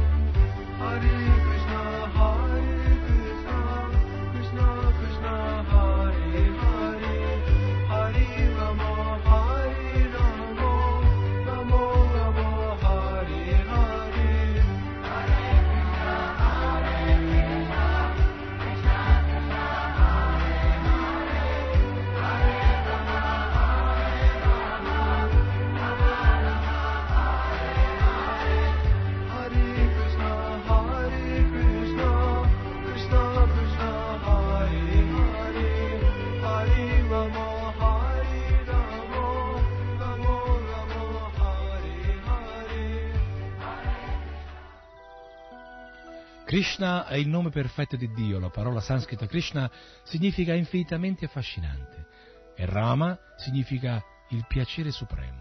Così, se Dio non fosse infinitamente affascinante e colmo di piacere supremo, quale sarebbe il significato di Dio? Dio deve essere la sorgente del piacere supremo, altrimenti come potreste essere soddisfatti con Lui? Il vostro cuore aspira a molti piaceri. Se Dio non potesse soddisfarvi con tutti i piaceri, come potrebbe essere Dio? E deve anche essere affascinante. Se Dio non affascinasse qualsiasi persona, come potrebbe essere Dio? Krishna in realtà è estremamente affascinante. Quindi il mantra di Krishna non è settario, poiché noi cantiamo questi tre nomi, Hare, Krishna e Rama, qualcuno potrebbe pensare, questi sono nomi indù, dobbiamo cantare dei nomi indù? Ci sono delle persone settarie che potrebbero pensare in questo modo. Ma Sri Chaitanya dice, non ha importanza se avete qualche altro vero nome di Dio, potete cantarlo, basta che cantiate il nome di Dio. Queste sono le istruzioni di questo movimento per la coscienza di Krishna. Non dovete pensare che questo movimento tentando, stia tentando di convertirvi dal cristianesimo all'induismo. Restate cristiani, ebrei, musulmani, non ha importanza, ma se veramente desiderate rendere perfetta la vostra vita, cercate di sviluppare il vostro latente amore per Dio. Questa è la perfezione della vita. Savai punsam paro dharma gyato bhaktira. Potete professare qualsiasi religione, ma per provare che la vostra religione è perfetta dovete vedere se avete sviluppato amore per Dio. Ora, noi dividiamo il nostro amore fra tante cose, ma quando tutto il nostro amore è semplicemente concentrato in Dio, si raggiunge l'amore perfetto. Esatto. L'amore è in noi, ma poiché abbiamo dimenticato la nostra relazione con Dio, stiamo indirizzando il nostro amore sui cani. Questa è la nostra malattia. Dobbiamo trasferire il nostro amore dai cani a Dio. Questa è la perfezione della vita. Noi stiamo quindi insegnando, non stiamo quindi insegnando nessun particolare tipo di religione, stiamo semplicemente insegnando che dovrete imparare ad amare Dio. Questo è possibile cantando il Maha Mantra Hare Krishna, Hare Krishna, Krishna Krishna, Hare Hare, Hare Rama, Hare Rama, Rama Rama, Hare Hare. Jai Prabhupada Ki Jai, Haribo, Haribo.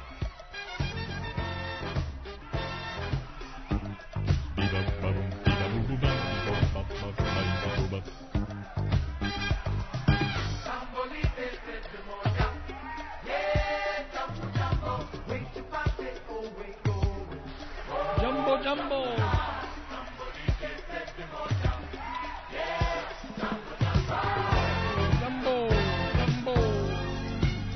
E come va? Tutto bene? Siete sempre all'ascolto? Di che cosa siete all'ascolto? Ma sì, eccolo. Ladies and gentlemen, the Krishna Prema Show.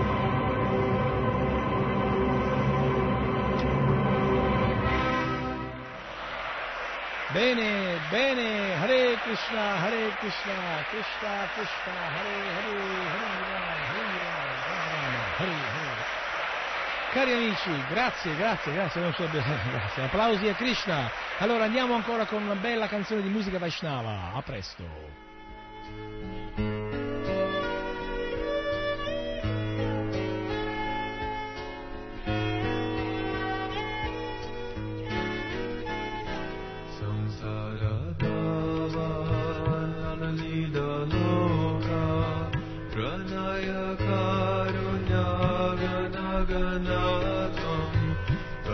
कायन्द गुणनास्या वन्दे गुरो श्री चरनारा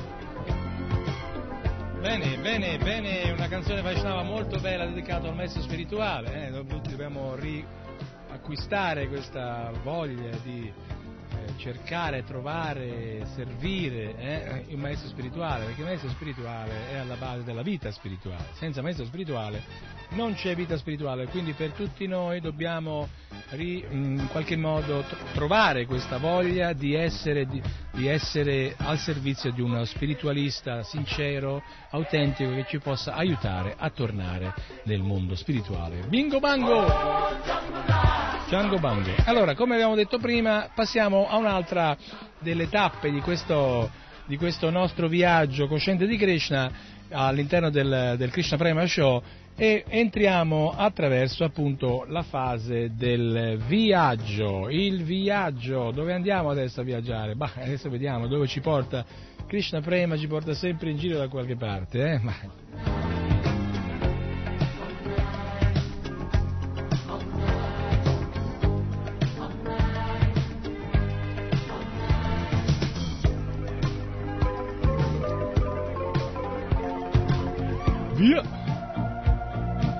Viaggio, il viaggio. Allora, questo primo viaggio, questa prima rubrica che ha interesse del portarvi così a livello sonoro in eh, mondi diversi, perché mondi che probabilmente non conoscete, perché non siete mai stati, oppure magari qualcuno di voi è stato, ma la maggior parte non credo, è quello di portarvi così a visitare a livello radiofonico dei posti meravigliosi che sono pieni di spiritualità. E oggi iniziamo, in questa puntata, iniziamo una serie di, così, di eh, viaggi che ci porteranno a conoscere bene Vrindavana, all'interno proprio di questa realtà meravigliosa che è la città di Vrindavana. La città di Vrindavana è una città particolare, meravigliosa, quindi entriamo assolutamente subito, senza ombra di ciglio, all'interno di questa realtà di Vrindavana con i suoi suoni. Questi sono i suoni che ho registrato io personalmente quando ero a Vrindavana. Eh, quindi entriamo nel, almeno nell'aspetto sonoro. Ecco, qui siamo a cavallo, sentite. Siamo a cavallo, ragazzi. Vrindavana, Vrindavana, questo è proprio il cavallo di Akrura quando tornò eh, da Matura, tornò a Vrindavana a portare i messaggi alle gofi, vi ricordate? Siamo su un tanga, il tanga è un tipico classico modo di muoversi di Vrindavana, è un carretto tirato da un cavallo, è molto Comunque, Vrindavana è la, è la, terra dove Krishna ha manifestato 5.000 anni fa i suoi passatempi di fanciullo, e vi ricordate, sappiate, so benissimo che tutti voi ormai siete diventati esperti nelle avventure trascendentali del Signore Supremo e, e lo, lo, spero proprio perché mh, eh, significherebbe, se lo voi siete, che avete letto il libro di Krishna, il libro di Krishna è molto bello, molto intenso, molto dolce direi, ed è proprio tutto improntato su questi passatempi che sono veramente di grande così, dire, conforto per, così, per, il cuore. Quando noi leggiamo e siamo vicini alla realtà eh, di Krishna attraverso così, l'ascolto e la lettura dei suoi passatempi, immediatamente ci stacchiamo da quella realtà materiale di cui ce la prova parlava prima in questa lezione che abbiamo letto e ci portiamo a un livello trascendentale, cioè proprio è vero, trascendiamo la materia, trascendiamo l'aspetto grossolano, il famoso corpo, ricordate che diceva Prabhupada, fatto di ossa, urina e bile, ma ci portiamo a un livello che supera anche l'aspetto grossolano eh, sottile, materiale sottile, cioè la mente, e immediatamente entriamo a far parte del mondo spirituale. A cavallo torniamo da Krishna, meraviglia, eh? a cavallo stiamo tornando da Krishna. Quindi eh, Krishna si è manifestato a Vrindavana. Vrindavana è una città particolare, una città, un villaggio unico al mondo, nell'universo, non solo al mondo, proprio nell'universo intero è una, è, una, è una, cosa molto particolare, come lo sono del resto i posti santi, i luoghi santi che sono presenti in questo pianeta. Vrindavana, ognuno di questi posti santi ha una sua caratteristica particolare che è legata a un passatempo particolare di Krishna. Vrindavana è veramente un posto molto speciale e quindi visitata dai più grandi e più intensi spiritualisti che sono ancora presenti sul pianeta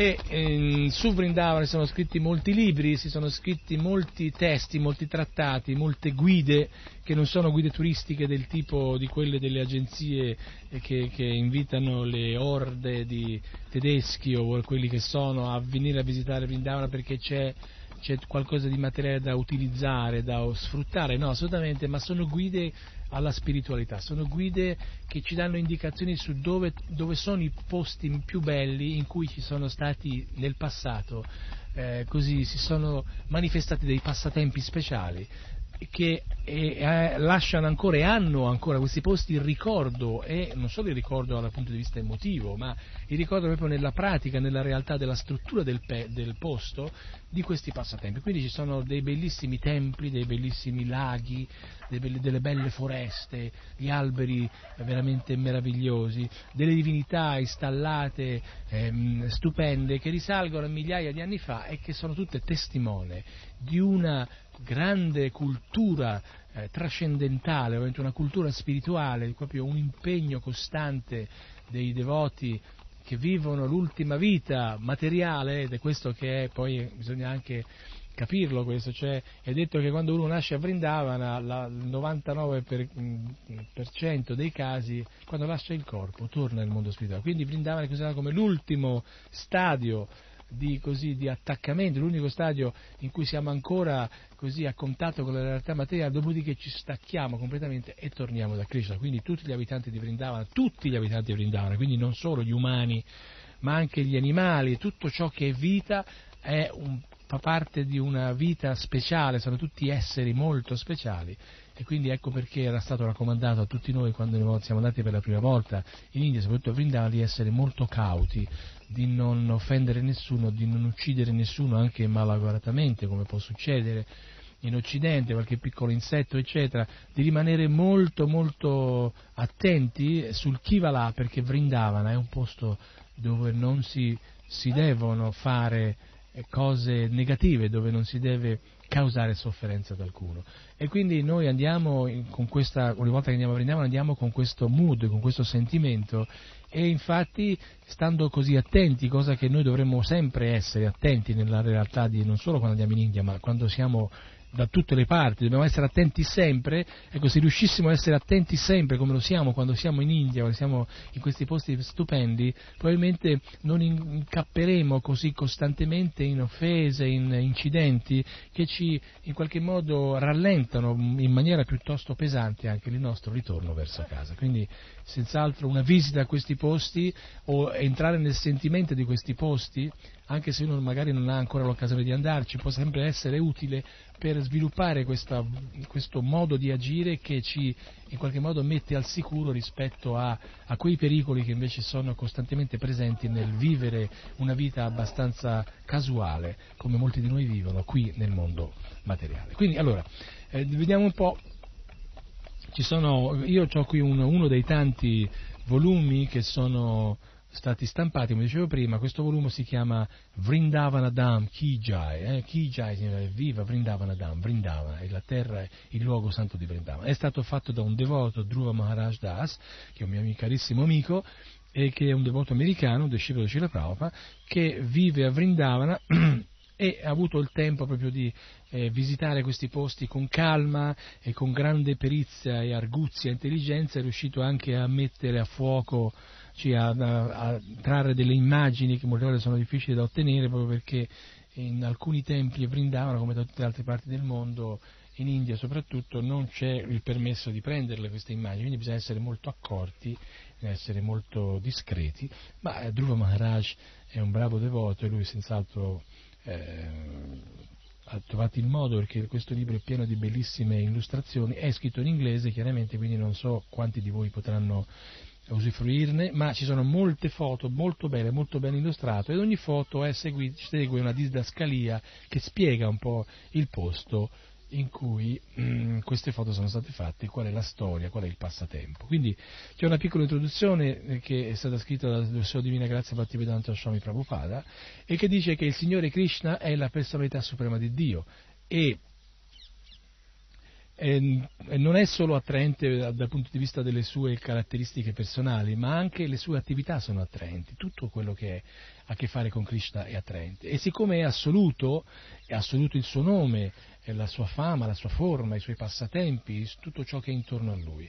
Il Signore quindi discende in questo mondo materiale grazie alla sua misericordia senza causa, perché non c'è nessuna ragione per lui, e fa vedere i suoi diversi e trascendentali passatempi come un essere umano, così che gli esseri umani possano avvicinarsi ed essere attratti da lui. Se lo facesse come un essere soprannaturale, eh, lo considereremmo un essere soprannaturale e quindi non potremmo mai pensare di avere una relazione intima con lui. E Krishna quindi è nella sua meravigliosa ehm, sensibilità di, di Dio, di, di, essere supremo e quindi eh, questa sua forma di amore che lui ha verso i suoi figli che in qualche, in qualche modo adesso si trovano in una condizione un po' a disagio, ehm, avendo lasciato il padre, avendo lasciato la casa originaria, discende, eh, decide di discendere e si mescola tra noi, ovviamente mantenendo comunque le sue caratteristiche, però per dare la possibilità a tutti noi di di, così, di, godere della sua compagnia intima per poter sviluppare, risviluppare direi, in questo caso si può dire, questo amore e che ci, eh, una volta ritrovato ci riporterà a casa, quindi avremo finito di vivere questa vita piena di miseria e di sofferenza. Quindi,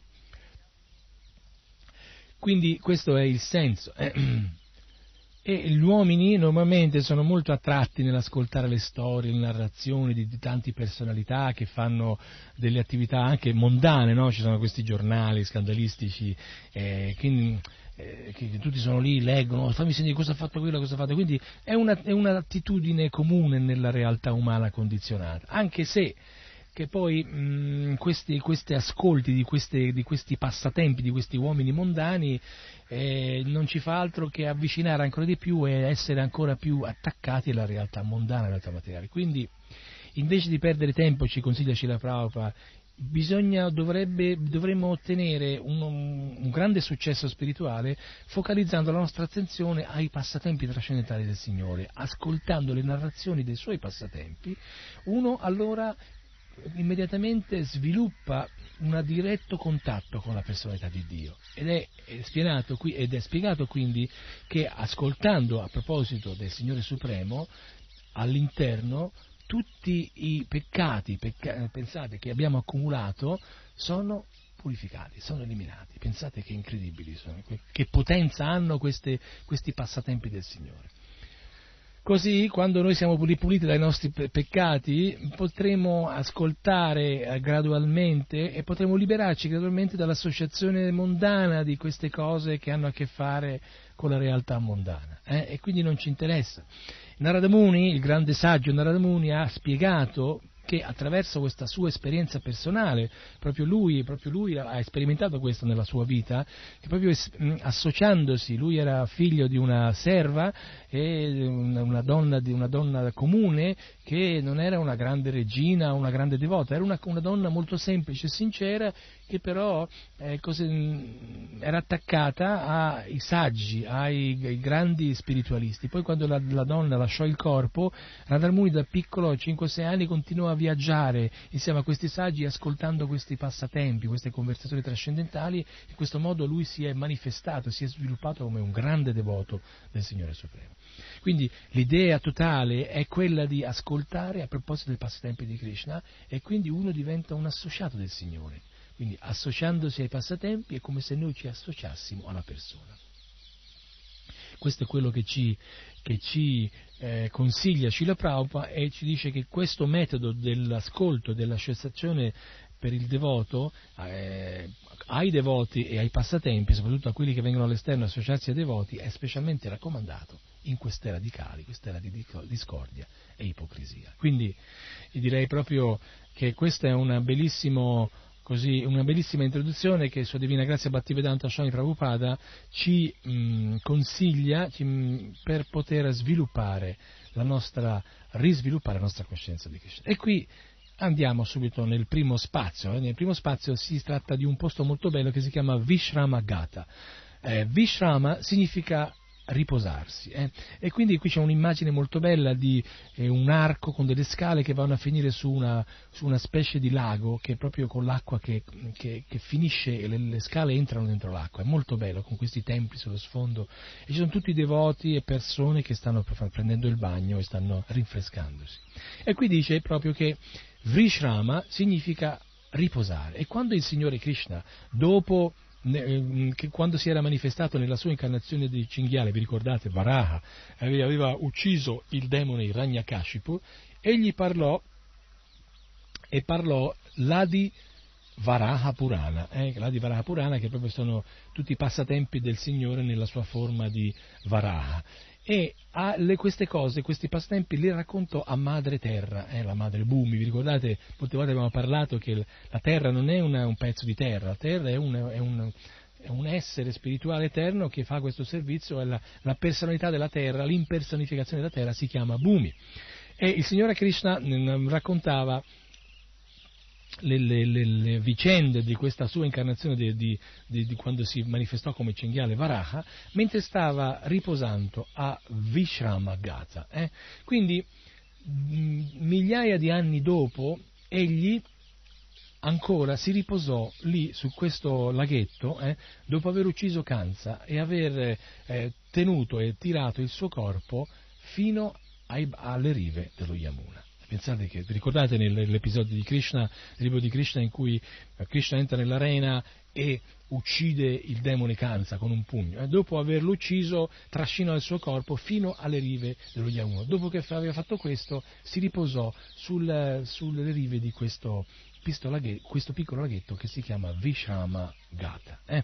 Il signore Krishna e il signore Balarama andarono da Mathura a Mathura da Vrindavana e uccisero, qui c'è la spiegazione ancora, il loro le, zio materno Kamsa, che aveva dato un sacco di problemi ai suoi genitori, ricordate aveva imprigionato Vasudeva e Devaki.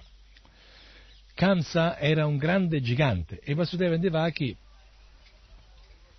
non avevano mai pensato che Krishna e Balarama avessero potuto avere la possibilità di ucciderlo, eh, perché erano, erano piccoli, erano dei bambini. Quando i due bambini entrarono nell'arena e cominciarono a attaccare Kansa sul trono, i, i parenti, cioè i parenti, i parenti, non i parenti, i parenti in inglese, i genitori, tutti quelli, gli amici, ebbero tanta paura perché avevano paura che questa fosse arrivata finalmente l'occasione per Kansa di avere l'opportunità di uccidere i propri figli e i propri amici, cioè Krishna e Balarama. E quindi, e quindi ebbero tutti molta paura. E allora mh, sentirono dentro di loro che il Signore era in un grande pericolo. E a causa di, questa, di questo grande amore che loro avevano, quasi svennero dalla paura. Eh? Ma dopo che Krishna e Balarama uccisero Kansa e tirarono su il corpo morto fino, lo trascinarono fino alle, alle, al fiume Yamuna, si convinsero che in realtà erano riusciti a uccidere anche quel gigante, pur essendo dei bambini. Eh, e qui, in questo posto, i pellegrini generalmente si bagnano e diventano, si purificano. E, e si bagnano proprio qui come prima tappa del loro viaggio di pellegrinaggio nella terra di Vraja Mandala, che è proprio tutta, la, tutta Vraja Mandala, questo, questo perimetro meraviglioso intorno a Vrindavana, ci sono migliaia di posti di pellegrinaggio molto belli. Allora, il, la prima tappa è questo Vishramagata, che è un posto meraviglioso, e, e si bagnano e poi dopo di lì cominciano a, ad andare a visitare gli altri posti. Dice che alcuni al, al tramonto possano eh, vedere questa meravigliosa cerimonia dell'arti che fanno i devoti che vivono sul posto al fiume Yamuna. E anche il Signore Cetagna si è bagnato qui, e in altri 24 gattas, in altri 24 laghetti a nord e a sud di questo posto. Eh, questo è veramente un posto meraviglioso, io ci sono stato, un posto che mi, veramente vi consiglio a tutti di andare a vedere la prossima volta che in qualche modo potete andare a Vrindavana e andiamo avanti.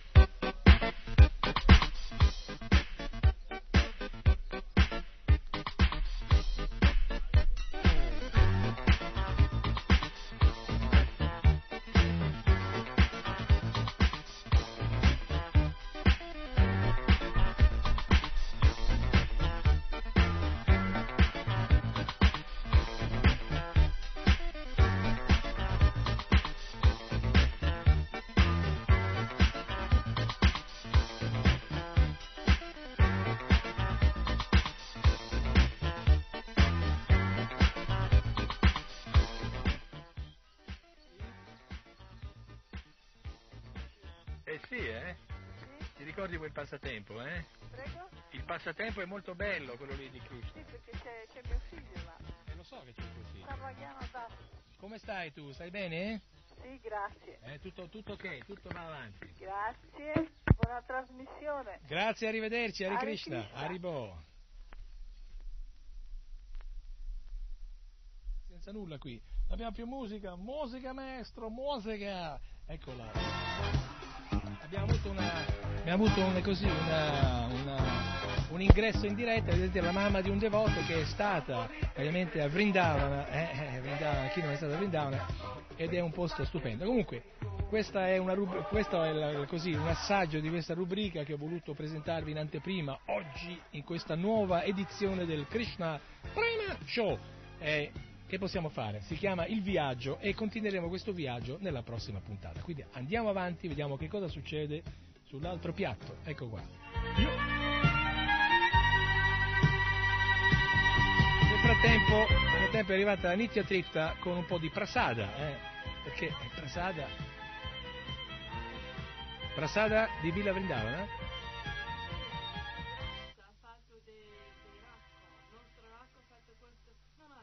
Rako?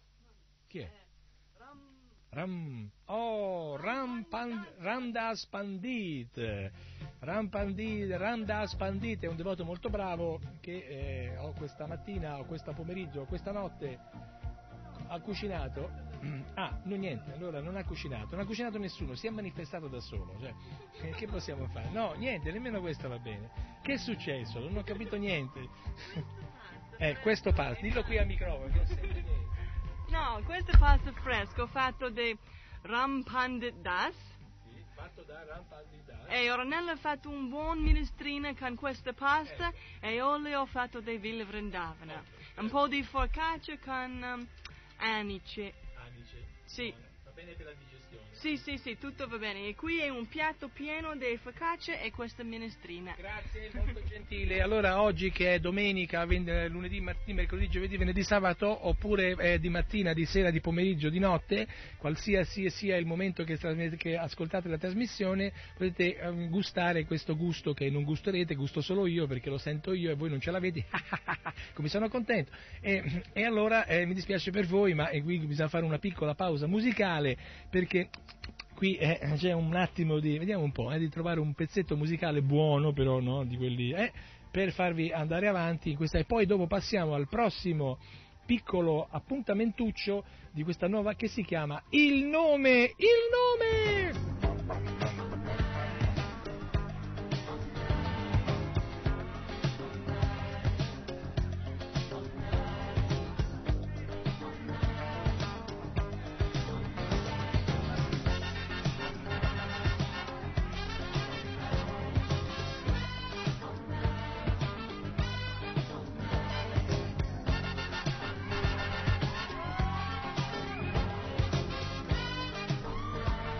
Andiamo con la musica Vaishnava, chiaramente, eh?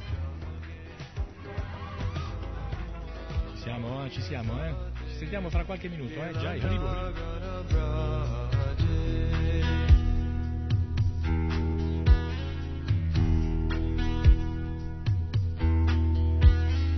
Tatai tatai vajalako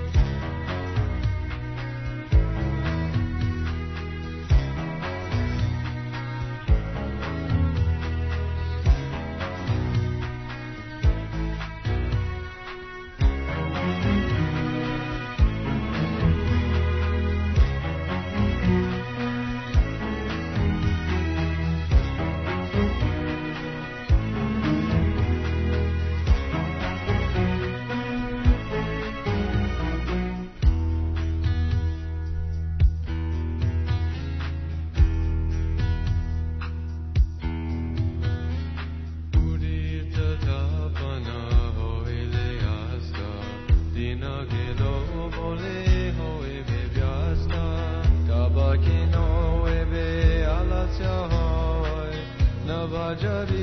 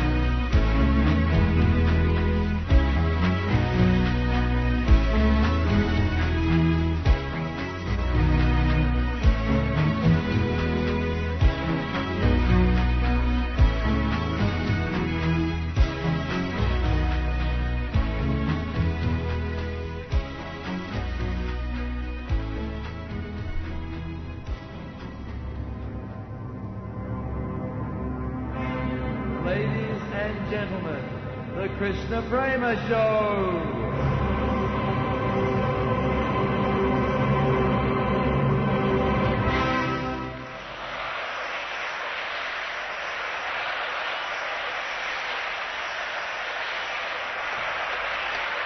Bene, bene, bene, grazie, bene, bene, tutti gli applausi a Krishna, Dio la persona suprema, è quello che veramente è la persona che si veramente merita di più gli applausi. Andiamo avanti. Siamo arrivati adesso a un altro piccolo rubrica, dobbiamo andare abbastanza rapidi perché questa è la- una trasmissione così un po' sperimentale.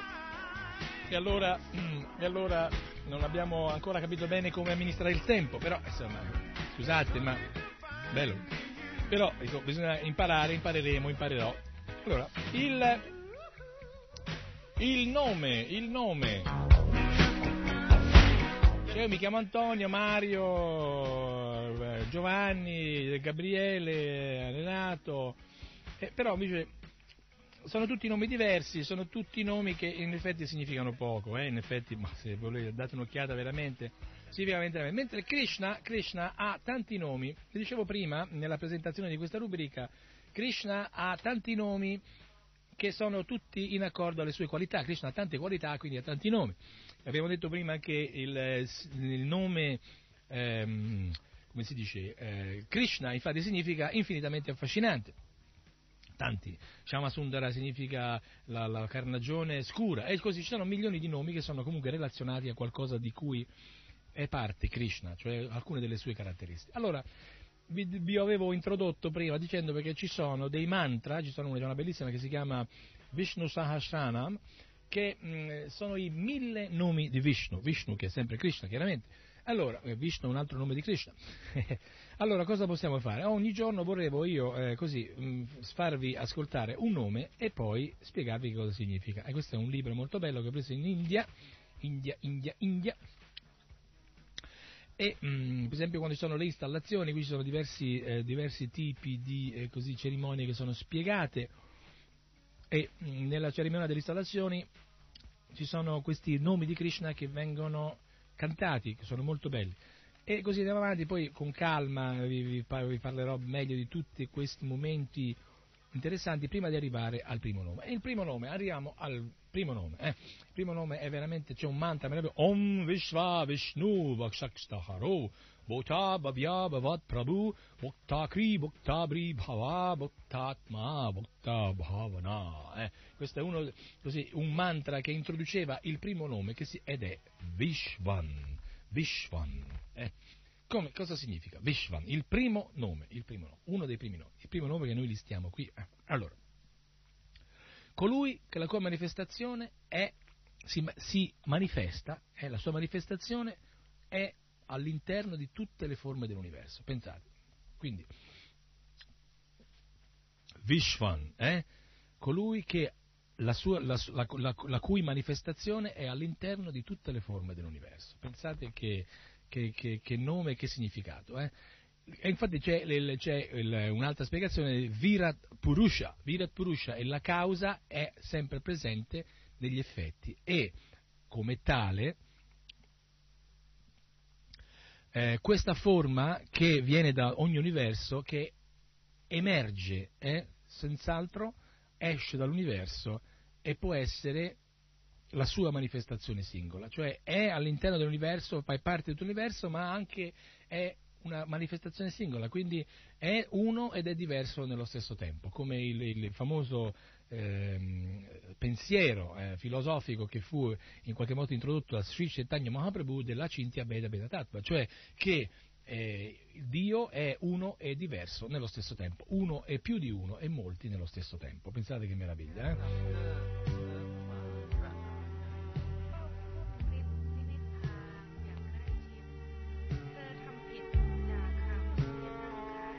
La, la, la, manifestazione grossolana del cosmo è una sua espressione e quindi è per questo che è chiamato Virat Purusha. Eh?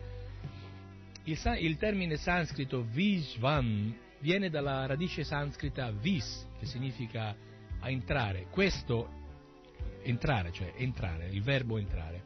Questo significa che lui è quello che ha creato ed è entrato all'interno di tutto l'universo. Eh? Quindi è la realtà che pervade tutto. E significa anche che, che entra coloro, colui che è entrato all'interno dell'universo e rimane però stabilizzato come elemento singolo all'interno dell'universo, abbiamo già spiegato prima. Nelle Upanishad, che sono un'altra serie di scritture molto interessanti, che vengono sempre dai Veda, fanno parte della realtà della conoscenza, ci sono delle, delle assertazioni che sono simili e ci danno l'idea, eh, una simile idea. Quindi non è soltanto a livello intellettuale il punto di vista che il Signore, che noi conosciamo, cominciamo a conoscere, è la causa di tutto l'universo, è reale questo. Eh? Quando uno attraverso la sua contem- contemplazione, la sua meditazione, che eh, l'effetto della sua contemplazione non è altro che la causa, che parte della causa, non ci può essere altro nome o altro modo per definire questa causa e questo effetto che il nome è Vishwan. Eh. Infatti non c'è nient'altro che il Supremo e nella Mandukya Upanishad noi leggiamo appunto il verso Omkara Evam Sarvam, eh? Omkara Evadam Sarvam. Quindi questo era il nome di oggi, Vishvan, il primo nome dei mille nomi di Vishnu, che significa la manifestazione di, è colui che è all'interno di tutte le forme nell'universo. Pensate un po', eh? Bene, andiamo avanti,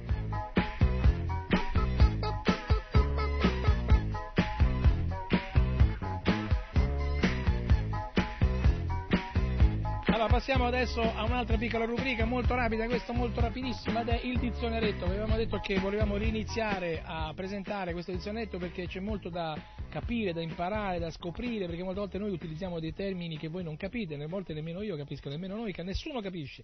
Però è meglio allora chiarificare questa dicotomia, cioè questa, questa incapacità di capirci, cerchiamo di capirci una volta per tutte e vediamo, vediamo di mettere in evidenza questi elementi eh, di, così, che sono di corollario alla realtà vedica, cioè i nomi, i nomi sanscriti che sono molto molto belli, però mh, mm, sono belli se non li capisci, altrimenti eh, boh, eh, che possiamo fare?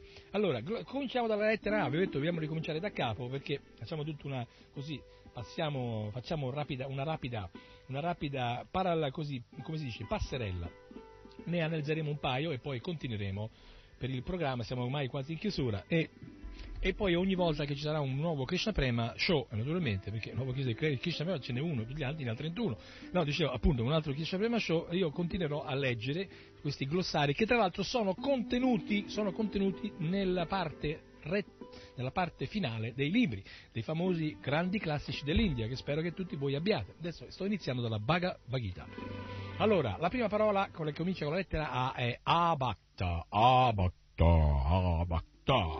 Quindi molti di voi saranno magari familiari con la parola Bhatta, eh, Bhakti Yoga, Bhatta Giornaro, Bhatta Antonio, Bhatta, eh, butta via tu. No, Abhakta significa non devoto, Bhatta significa devoto, come abbiamo ovviamente Bhakta, eh, Bhakti Yoga, i devoti che, che fanno questo, questa speciale esperienza di servizio devozionale, di cercare di risviluppare amore per Krishna, e sono i Bhakta.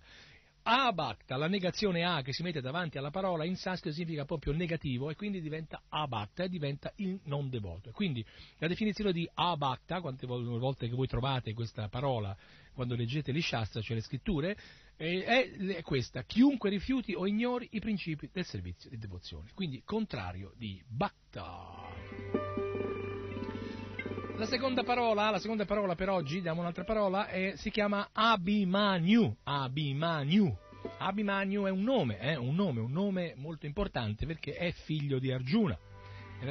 C'è un'indicazione qui, cioè vedi l'albero genealogico a pagina 749, siamo alla Bhagavad Gita, quindi vabbè, dopo vi faremo, se voi volete dare un'occhiata, alla pagina 749 puoi dare un'occhiata all'albero genealogico. Abhimanyu, figlio di Arjuna. Eh. E poi la parola 3, la terza parola è Acharya, Acharya, anche questo è un nome che molti conoscono perché sono devoti che hanno questo nome, Acharya, eh. fondatore Acharya, per esempio, Sua Divina Grazia, Bhaktivedanta Swami Prabhupada, fondatore Acharya del Movimento Internazionale per la Coscienza di Krishna. Che significa? Chi è che mi sa dire cosa significa?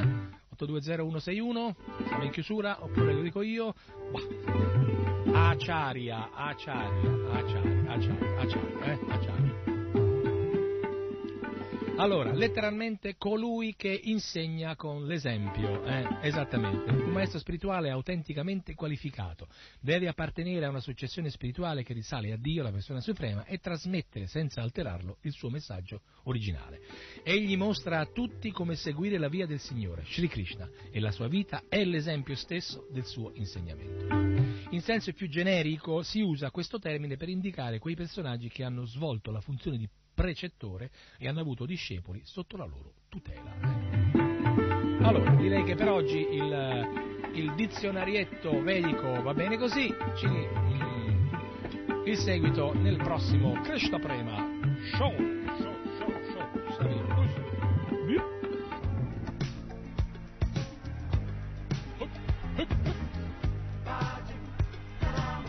Barabungi bamba bomba, bamba jingi bomba bamba bo.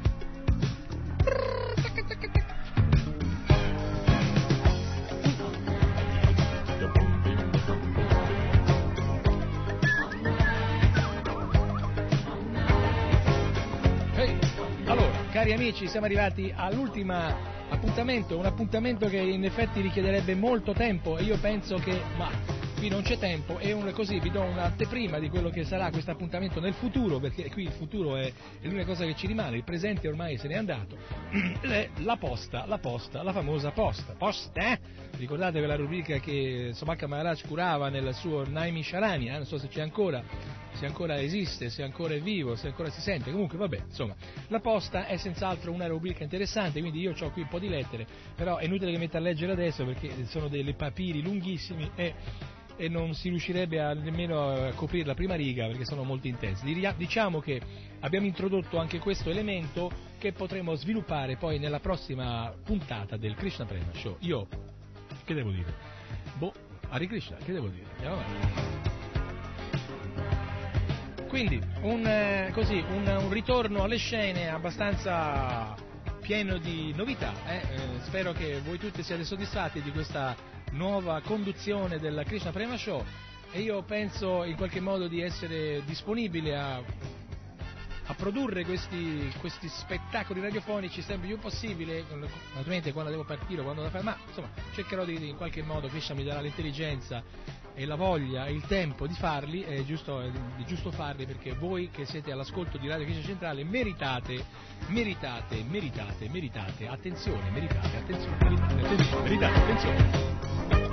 Quindi noi siamo tutti molto contenti eh, di essere in qualche modo in grado di potervi stimolare e di stimolare anche noi stessi nel difficile cammino per il ritorno verso casa, verso Krishna Loka, perché eh, non è mica facile. Comunque sappiamo, sappiamo che Krishna ci aiuta, quindi non ci sono nessun tipo di problemi, non abbiamo ansietà, ma siamo convinti che ce la faremo. Tutti insieme ce la faremo, cari amici, ce la faremo. Bene, allora, siamo arrivati in chiusura. Io mi auguro che tutto sia andato bene, abbiamo parlato di diverse cose, diamo così uno scorcio rapidissimo a quello che abbiamo così trasmesso eh, quello che sarà un po' anche in maniera definitiva, anche se oggi si è presentato così in una situazione abbastanza eh, rapida e un po' variopinta e un po' impro- improvvisata, la scaletta del Krishna Prema Show. Ci sarà l'introduzione come al solito, i saluti perché ci salutiamo, salutiamo picciotte, dobbiamo salutarci perché Hare Krishna, Haribol, come va, tutto bene, la presentazione degli argomenti, ovviamente così, farò un'introduzione di quelli che saranno gli argomenti, poi passeremo immediatamente nella prima piccola rubrica che si chiama Leggiamo insieme. Eh, leggiamo insieme, che cosa leggiamo? Leggiamo, abbiamo detto, leggiamo qualcosa che ha a che fare di Krishna, di cos'è che vogliamo. Oggi abbiamo letto una bellissima eh, una bellissima lezione che era stata data da Sua Divina Grazia Bhaktivedanta Swami Prabhupada nel 1966 all'Università Americana di Boston.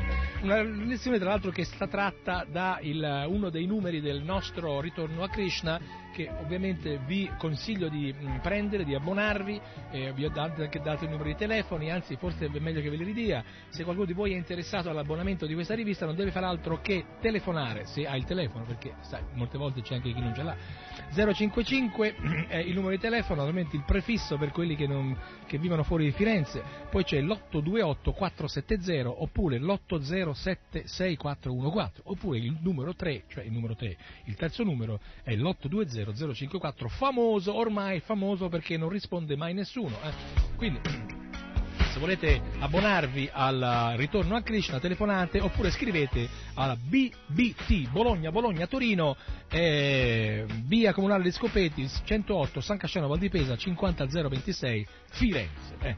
E vi consiglio di farlo perché è veramente interessante. Abbiamo appunto letto un, un articolo eh, su questo ritorno a Krishna e questa è stata la prima parte del nostro, del nostro appuntamento, poi siamo, abbiamo una piccola parentesi musicale, siamo passati alla fase del viaggio. Eh, vi ricordate il viaggio? Che viaggio era? Eh, vi ho portati a Vrindavana! E qui, nel senso che ogni, ogni volta ci, vi porterò, vi spiegherò così qualche cosa di qualcuno di questi posti. Siccome c'è una bella pubblicazione su Vrindavana, penso che vi parlerò molto di Vrindavana e dei suoi posti molto intimi che sono molto interessanti. Vi farò ascoltare i suoni. Vi ricordate i suoni di Vrindavana? Ve li siete già dimenticati? Eccoli qua, sentite.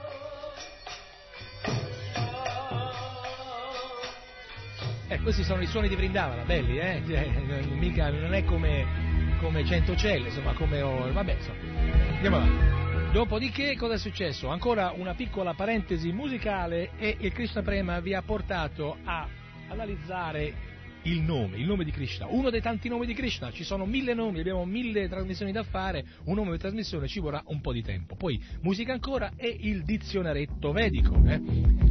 Questa, questa, questa, in questa puntata abbiamo analizzato tre parole, Acharya, Abhimanyu e Abatta, Abatta, eh, non è un'offesa, non dice Abatta, a chi, a chi, a chi lo dice Abatta, no, Abatta significa in effetti una persona che non è devoto, insomma ci sono queste definizioni di queste parole che incontriamo durante la lettura dei nostri testi, è meglio definirli in modo da avere una chiara comprensione di quello che stiamo leggendo. Poi la posta che però non è partita perché, eh, perché siamo arrivati in ritardo sulla tabella di marcia e poi di nuovo i saluti. I saluti sono questi, io vi saluto, vi ringrazio, eh, vi ringrazio, vi risaluto e ci rivediamo presto nel prossimo... Ladies and gentlemen, the Krishna Prema Show!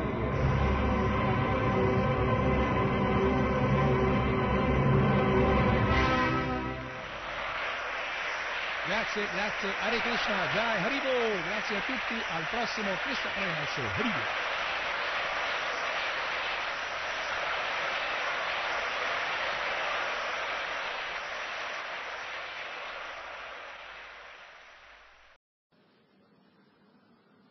Radio Yoga Network chiocciola gmail.com